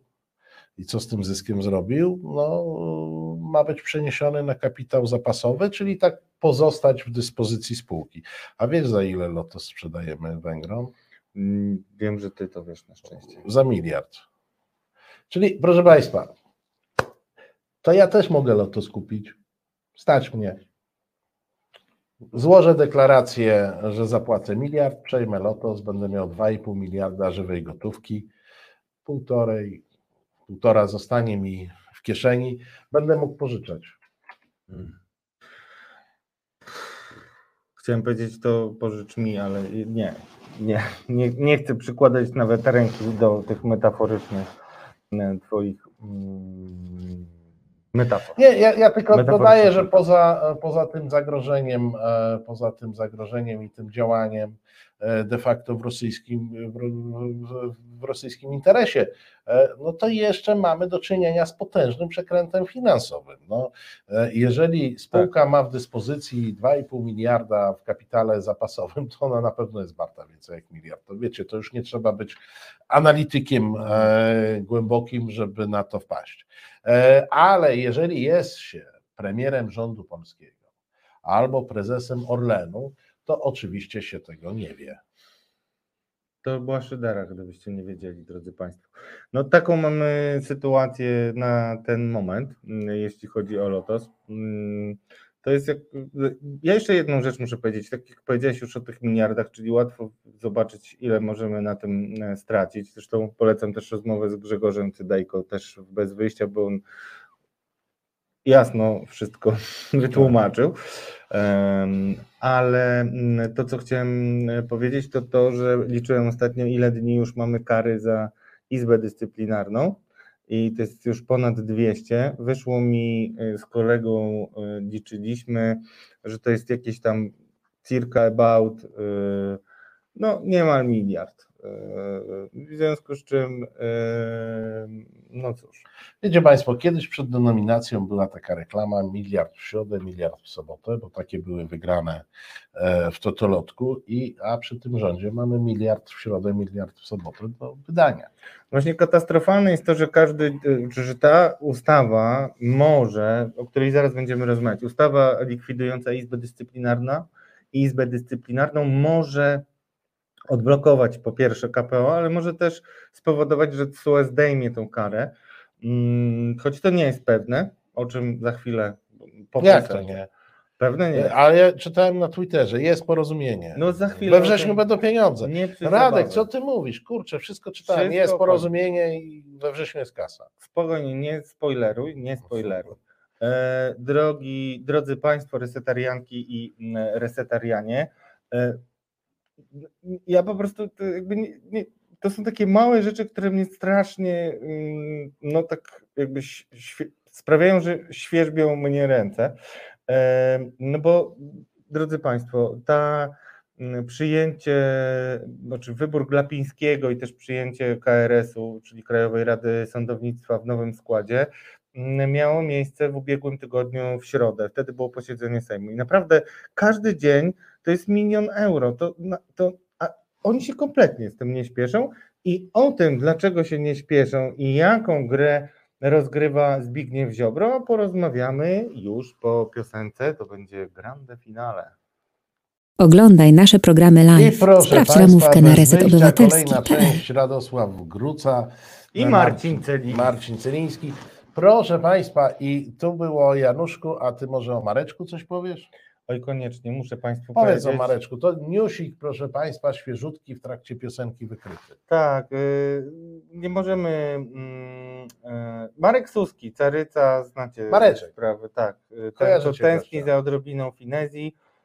przypomniał mi o jednej rzeczy, na którą mm, ludzie bacznie śledzący scenę polityczną zwracają też e, uwagę, e, referując do niebezpiecznych wypowiedzi. Mianowicie Marek Suski pochwalił się w niedzielę e, tym, że mm, spotkał się z ambasadorem Chin i ambasador Chin mu powiedział... Chińskiej Republiki Ludowej. Oczywiście. Tu, żeby Państwu do, dodać trochę e, przypraw do tej e, opowieści, e, ambasador Chińskiej Republiki Ludowej jest tu 30 metrów od Tak. nas w tą stronę. No ja ostatnio tam zarzucałem żurawia, widziałem dwóch Chińczyków nawet. No. No, Radek widział dwóch Chińczyków. Słuchajcie. No w każdym razie y, Marek Suski przyszedł y, na wizytę, widział się z ambasadorem e, Chin y, i powiedział mu ambasador, że Chiny bardzo zatroskane są o uchodźców i przekazą, przekażą za pośrednictwem Czerwonego Krzyża Polsce y, pieniądze i Ukraińcom pieniądze, tak to dokładnie powiedział Marek Suski, po czym y, zupełnie Mm, A, i to oczywiście była ustawka z, z tym mistrzem, jak on się nazywa, ten propagandysta y, TVP, którego y, Tomek ojca wyświetlił w IPN okazało się Miłosz Kłeczek, tak? Tak, Więc pan Kłeczek, który zastępował Rachonia w Worodzicza 17, ym, zrobił ustaweczkę i mówi, czy może pan takie moje nieoficjalne informacje? No i chcemy potwierdzić. No i oczywiście z chęcią potwierdził, powiedział o tych pieniądzach, żeby nie było wątpliwości. Też Miłosz spytał, czyli ta dobra Bruksela może zostać wyprzedzona przez Chiny i Marek Suski z tym uśmiechem takim milion dolarów mówi tak, może być, że Bruksela będzie wyprzedzona. a chcielibyśmy e, Państwu przypomnieć, że temat ewentualnych pieniędzy z Chin dla Polski e, nasz redakcyjny kolega Tomek Piątek drążył już e, wiele, wiele miesięcy. Ciepło było temu. ubiegły rok, pamiętam. Tak, e, bo wtedy jakby pierwsze doniesienia były. Były też pytania Tomka do kancelarii prezydenta związane. Prezydenta, który po, pojechał na. Związane z jego wizytą Dokładnie. na Igrzyskach Olimpijskich E, i poza pytaniami o to, jak bardzo pan prezydent nie spotkał się z Władimirem Putinem, bo to były dwie głowy państw. e, No jedna głowa państwa europejskiego, e, druga e, głowa państwa prawie europejskiego, przynajmniej częściowo tam zahaczającego Europę, czyli Putina, no, czy się spotkali, to były też pytania właśnie o to, czy przypadkiem e, pan prezydent Duda nie rozmawiał, bo wtedy już ptaszki zaczęły ćwierkać, że KPO może być zastąpione e, dużą pożyczką w Chinach. Tak, i to jest. e, Z jednej strony są dwie szkoły patrzenia na tę sprawę. Generalnie i trzecia nasza. Trzecia nasza jest taka, że powinniśmy to mocno prześwietlać dziennikarsko, kontrwywiadowczo i generalnie rozmowy z Chińczykami. e, No to e, nie mamy przewagi o tak bym powiedział, szczególnie przy tak słabym kontrwywiadzie. To chyba się zgadzamy, tu kiwasz głową, cieszę się. Mm, Ale też niektórzy mówią, że to jest tylko straszak, ale ja nie mam takiego wrażenia, że to jest tylko straszak. I jeszcze chciałem Państwu powiedzieć, że coraz więcej tropów e, wskazuje mi na to, że za chińskimi mm, pieniędzmi optuje środowisko Solidarnej Polski. Jeszcze oficjalnie ich o to nie spytałem. Jak spytam, to Wam powiem, jaką formułkę wygłoszono w odpowiedzi. Niemniej jednak na pewno e, zwracam na to uwagę, bo teraz powiem Państwu, dlaczego Zbigniew Ziobro wedle moich ustaleń zrobi wszystko, żeby te pieniądze z KPO mm, do nas nie przyszły. No właśnie. To jest zaskakujące. Sam długo się zastanawiałem, czy można to ta, tak stawiać, mm, bo jest to nie do końca racjonalne, tak bym powiedział, ale chodzi tak realnie na mm, znany już z najstarszych ksiąg spór o sympatię, czy też serce ojca. Ojcem w tym wypadku jest Jarosław Kaczyński, synami są Mateusz Morawiecki i Zbigniew Ziobro zresztą. Nie, ale wiesz co, ja myślę, że ty to mm, zupełnie przestrzeliłeś. Ja absolutnie nieprawidłowo. To nie chodzi, proszę Państwa, o serce ojca. Chyba, że serce ojca dałoby się wyrwać i sprzedać za dobre pieniądze. To jest spór o spadek, Tak, o tak, spadek. Oni tego ojca wcale nie kochają. oczywiście. Nawet nie wiem, który z nich bardziej nie kocha, Tak. e, ale jeden i drugi liczy na spadek po ojcu. E, e, Spadek po ojcu, proszę Państwa, no to jest tak. Ojciec no, nawet nie ma córki na wydaniu, żeby ogłosić taki ko- konkurs, że Ranki konkury. tak jest, turniej i ręka córki i klucze do królestwa. Ojciec ma tylko klucze do królestwa. Królestwa ma mniejszego, jakim jest PiS, a królestwa większego, jakim jest Polska przy okazji. W związku z czym to jest, proszę Państwa, spór o spadek, nie o serca rady. Masz rację, masz rację. Zresztą, E, to o trzeba namaszczenie mieć- i spadek, tak. Założenie, że, że ojciec ma serce jest też śmiałe. Śmiałe, śmiałe.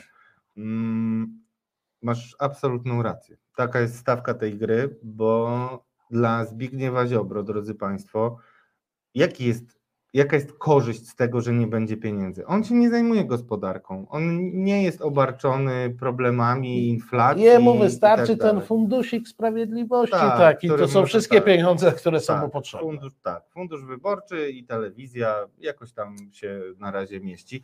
I Mateusza Morawieckiego nie lubi z wzajemnością, ale y, razem z Jackiem Kurskim ręka w rękę go tak nie lubią.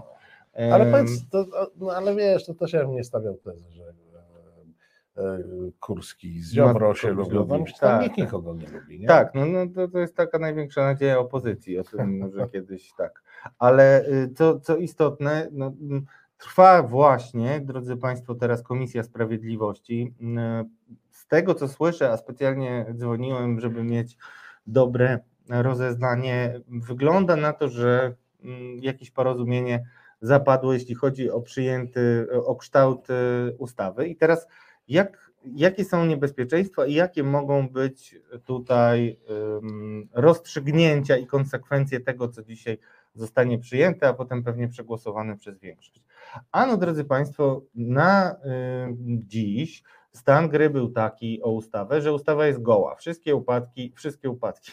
Ustawa jest goła, czyli bez żadnych poprawek ze, zgłaszanych przez e, posłów ma zostać przyjęta i to jest warunek prezydenta i też taki, ym, no, takie trochę Westerplatte Mateusza Morawieckiego, który też oczywiście... Ale po pod- której stronie, czekaj, bo mówisz Westerplatte, to też określmy, gdzie ten Mateusz Morawiecki jest, bo A, bo tam był taki mur i dwie strony. no tak, zapomniałem, bo to...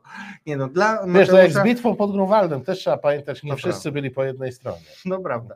Mateusz Morawiecki musi bronić ym, e, tej ustawy jak Westerplatte, bo jeżeli nie będzie miał pieniędzy, to nie poprowadzi kampanii. Nie poprowadzi kampanii e, i Zbigniew Ziobro będzie mógł mówić od początku, e, że, że zła Unia i on walczył o suwerenność, a oni są nieuczciwi. Te pieniądze, które nam się należały, jak mówią rozmówcy prawicowych mediów, czyli europosłowie z Ryszardem Czarneckim na, na czele, no sumie będą, jeżeli się należały, no to będą ukradzione, jak znam życie, że tam Unia ukradła.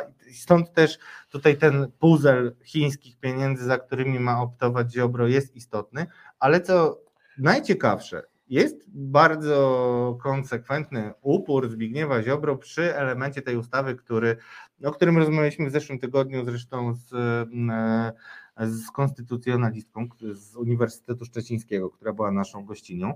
I drodzy Państwo, może być tak, bo z jednej strony y, Mateusz Morawiecki chce, żeby ta ustawa została przyjęta bez przecinka, żeby upokorzyć Ziobrę, po prostu.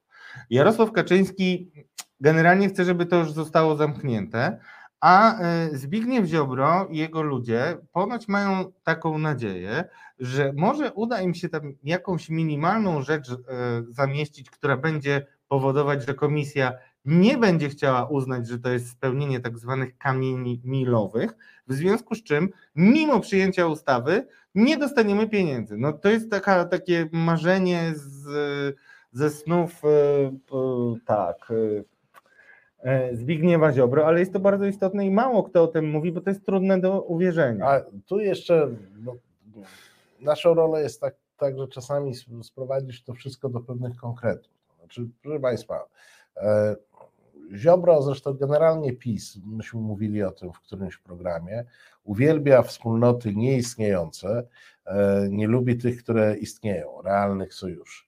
E, Podobnie jest z tymi pieniędzmi. To znaczy, fundusze e, KPO to są realne pieniądze, które Polska może otrzymać.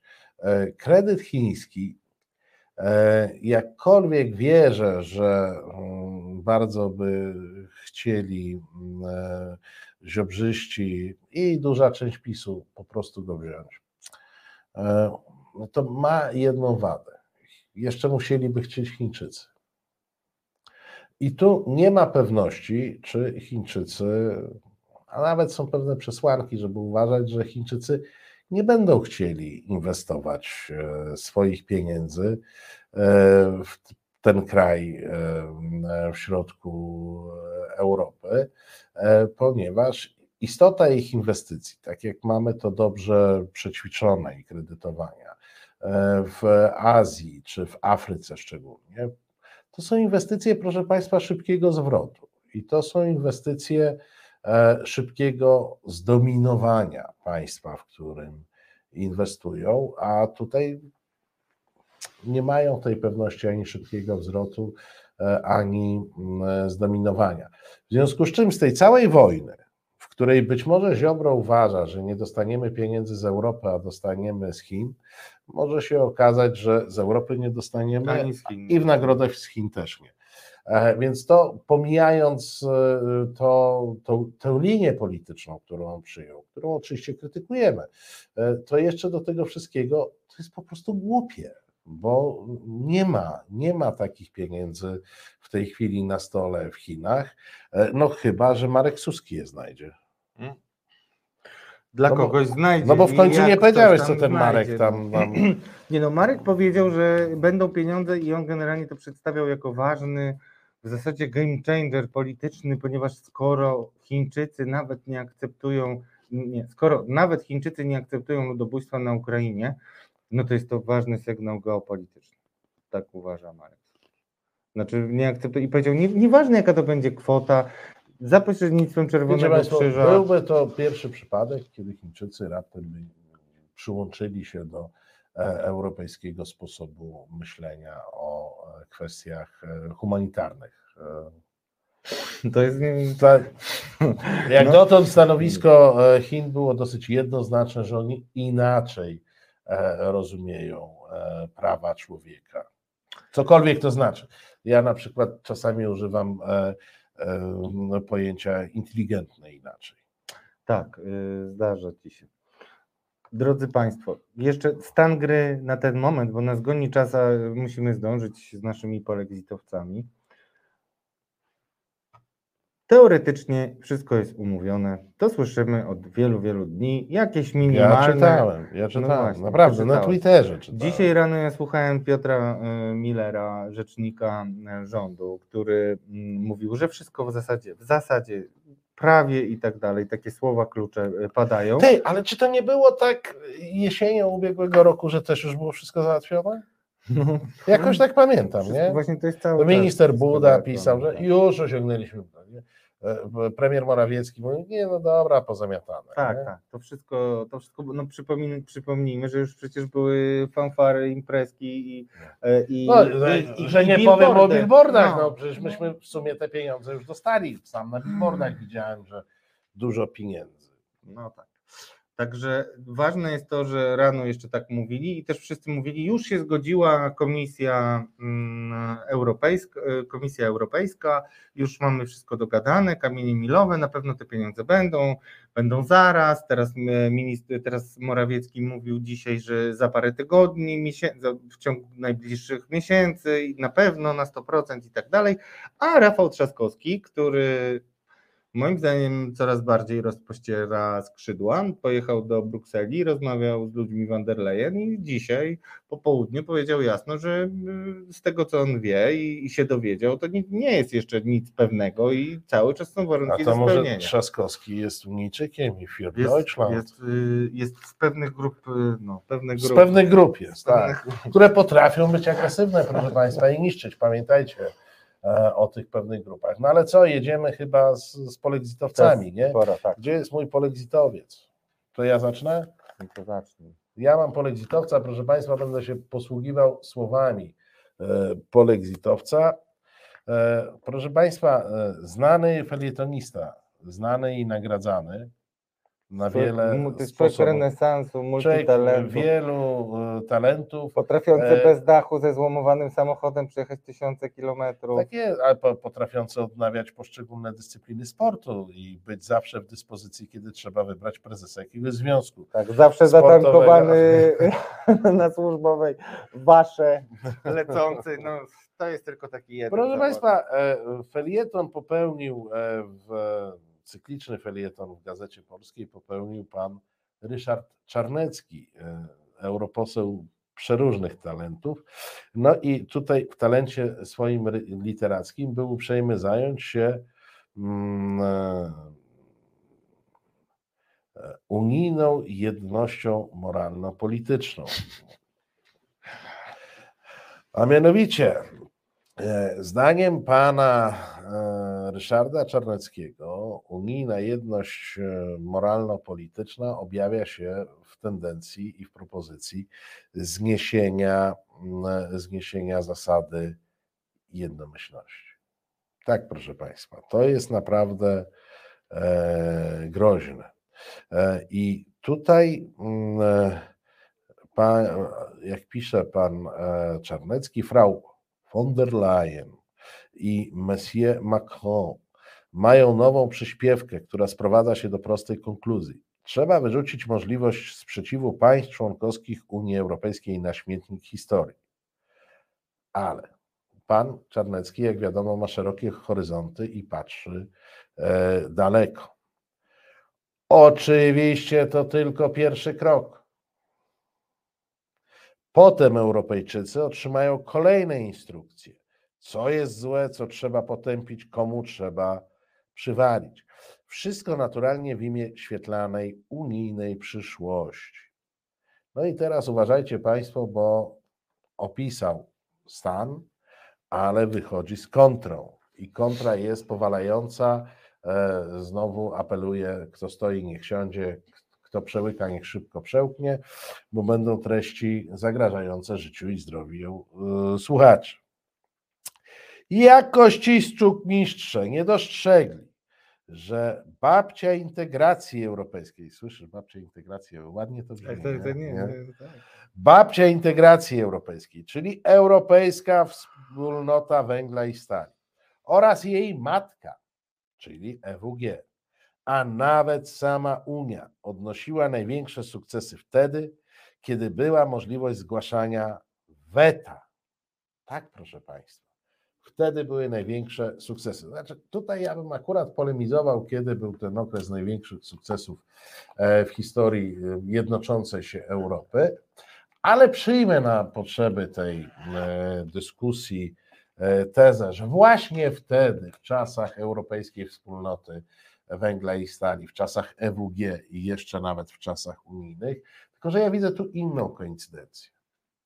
Proszę Państwa, w tamtych czasach skład członkowski był ograniczony i w strukturach Unii Europejskiej nie było pana Ryszarda Czarneckiego. I w tym bym upatrywał większego źródła sukcesów niż w zasadzie weta. I zaręczam Państwu, że Unia Europejska bez zasady weta, bez zasady jednomyślności będzie odnosiła wielkie sukcesy pod warunkiem, że pan Czarnecki nie będzie w tym mieszał i maczał palców. Pan Czarnecki jemu podobni, bo on jest oczywiście trybikiem e, w rozwalającej jedność europejską e, maszynie. E, On i jego obecni gwarantują sukces bez względu na sposób głosowania. Dlatego pana Czarneckiego niniejszym uroczyście przedstawiam jako kandydata do tytułu polexitowca tygodnia, jako ten trybik. I y, tu oczywiście będziemy głosować bez weta, pamiętaj, bez weta, żeby mieć, No bo z wetem byłby sukces. No właśnie, to jest coś, to, takie głosowanie, jakie my przeprowadzamy, to nie jest możliwe w, dla, w ogóle się nie mieści w percepcji pisowskiej.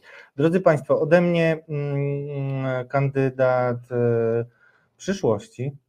E, Kandydatem jest Patryk Jaki, m, który nie tyle może jakąś konkretną wypowiedzią się zasłużył, ale On to- tak generalnie jest zasłużony. On jest bardzo zasłużonym polexitowcem, zrobił konferencję, z której wynikało, co, co zresztą wszyscy ekonomiści i naukowcy łapali się za głowę, wyrywali włosy, że my, no w zasadzie to my płac, dopłacamy do Unii tam tysiąc razy. Tak już my, to była tak y, naciągana analiza, że, że, że już nawet nie zapamiętałem ile tego jest, chociaż kiedyś... Dobrze, że do centralnego, że na centralnym porcie komunikacyjnym, proszę Państwa, oszczędzamy, nie dopłacamy tylko 400 etatów na tej łące. No i... A do Unii Europejskiej dopłacamy. Pamiętacie Państwo to, co powiedziałem odnośnie mm, tego takiego błędu, który ma być w ustawie, który mm, daje nadzieję Solidarnej Polsce, że mimo przyjęcia ustawy e, pieniądze nie popłyną do Polski. No i tym jednym z takich elementów, który jest absolutnie nienegocjowalnym, z tego co słyszymy zarówno z Pałacu Prezydenckiego, jak i od premiera Morawieckiego, jest właśnie kwestia tak zwanego testu bezstronności sędziego. Przypominam, że to każdy może. No, i Omawialiśmy Jaki- to tydzień tak, temu. Tak, Jaki, powie, Patryk Jaki, europoseł, powiedział, że jest porozumienie na tak, biorę w tym udział, to jest istotne. Mówię, że to porozumienie nie obejmuje tak zwanego testu bezstronności, znaczy obejmuje tyle, że ma tego nie być. Czyli przyznał się, że jest tutaj jakimś elementem em, w negocjacjach na ten temat. A od siebie dodam, że Patryk Jaki ma tak potężne ambicje, że wokół niego też ludzie w ramach Solidarnej Polski gromadzą się, licząc na to, że on może być następcą albo jakąś. Następny ojcobójca nam się. Nase, do on, ale Ja on jest do powtarzam. spadku po Kaczyńskim czy po Ziobrze? No, na, najpierw Ziobro, a potem już Że nie, wiesz, żeby, żeby nie było jak z księciem Karolem. On tak tyle czeka, Tak, tak, tak. chłop, nie? No tak bywało. w tym, a to jaki, wiesz, ma Ziobrę dosyć młodego, to on może trochę poczekać. Może, ale no, zwracam Państwu uwagę na, na, na, na tego kandydata, no, mając jednak Proszę Państwa, proszę Państwa, ja nie będę używał weta, bo Radek sam rozumie.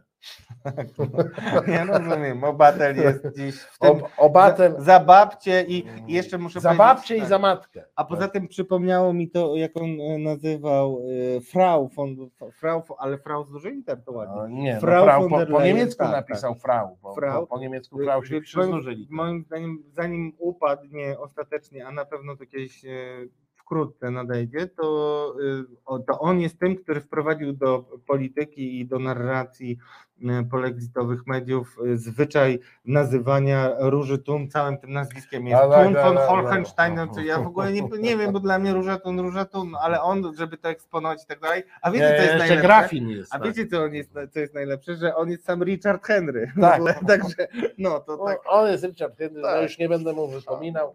Chłop się wychował e, w Anglii, a jak przyjechał do Polski, to powiedział, że nie zna angielskiego. No, tak się wychowywał w Anglii. Jestem e, pod e, wielkim wrażeniem Richarda od jakichś takich dobrych 15 czy 20 O. lat. Już nie pamiętam, kiedy on się objawił, bo on się objawił chyba gdzieś tam jeszcze w ZHN-ie. Tak, tam. E, tak, i tam rozwinął skrzydła i właśnie tam w ZHN padło, że on jest z pochodzenia w zasadzie Anglik, ale nie mówi po angielsku. A potem w krawacie typu Wiecie, szlaban. Ja, ja, wiem, ja wiem, że, e, że ogląda nas wiele osób, które gdzieś tam siedzą w Anglii, e, w innych krajach. No, wyobraźcie sobie, żeby tak 18 czy 20 lat żyć w jakimś kraju i nie znać żadnego słowa w tamtejszym języku. To musi być twardziel. Nie, No, człowiek niechcący. Nawet jak się bardzo broni, to coś tam e, po, po, powie jakieś goodbye, nie? Czy coś w tym. Albo okej co najmniej. Nie. No dobra. Proszę Państwa, e, Kończymy. Tak. Chcą nas wywalić. Chcą nas wywalić. Tutaj już Nie damy są, się, sami się pożegnamy. Tak, są, Awe. są zakusy, Cześć. żeby nas e, wywalić. Oczywiście e, wywali nas Dominika i wywali nas e, wojna. My Państwu dziękujemy za uwagę dzisiaj. E, No i co możemy jeszcze powiedzieć? Zapraszamy za tydzień. No i oczywiście bardzo dziękujemy panu Tomaszowi Chlebowiczowi, w którego studio dzisiaj e, siedzieliśmy. E, i, mm, no, No i też zachęcamy Państwa, żebyście pamiętali o wpłatach na reset, bo jak widzicie, idzie nam coraz lepiej i chcemy być jeszcze coraz lepsi, w związku z czym A to tylko od Was zależy. o- od nas to tylko tyle, że y, Radek pewnie w którymś momencie będzie musiał pojechać do sanatorium jakiegoś takiego, gdzie nie będzie prawicowej, Bez klamek. pra- prawicowej pracy, Tak e, żeby, e, żeby trochę odsapnął e, i wrócił e, e, w pełni sił. Dziękujemy Państwu bardzo, kłaniamy się nisko. e, Już wchodzi Dominika i to jest wojna. My Państwa zapraszamy za tydzień. To był program bez wyjścia e, i do zobaczenia. Do zobaczenia. Reset Obywatelski.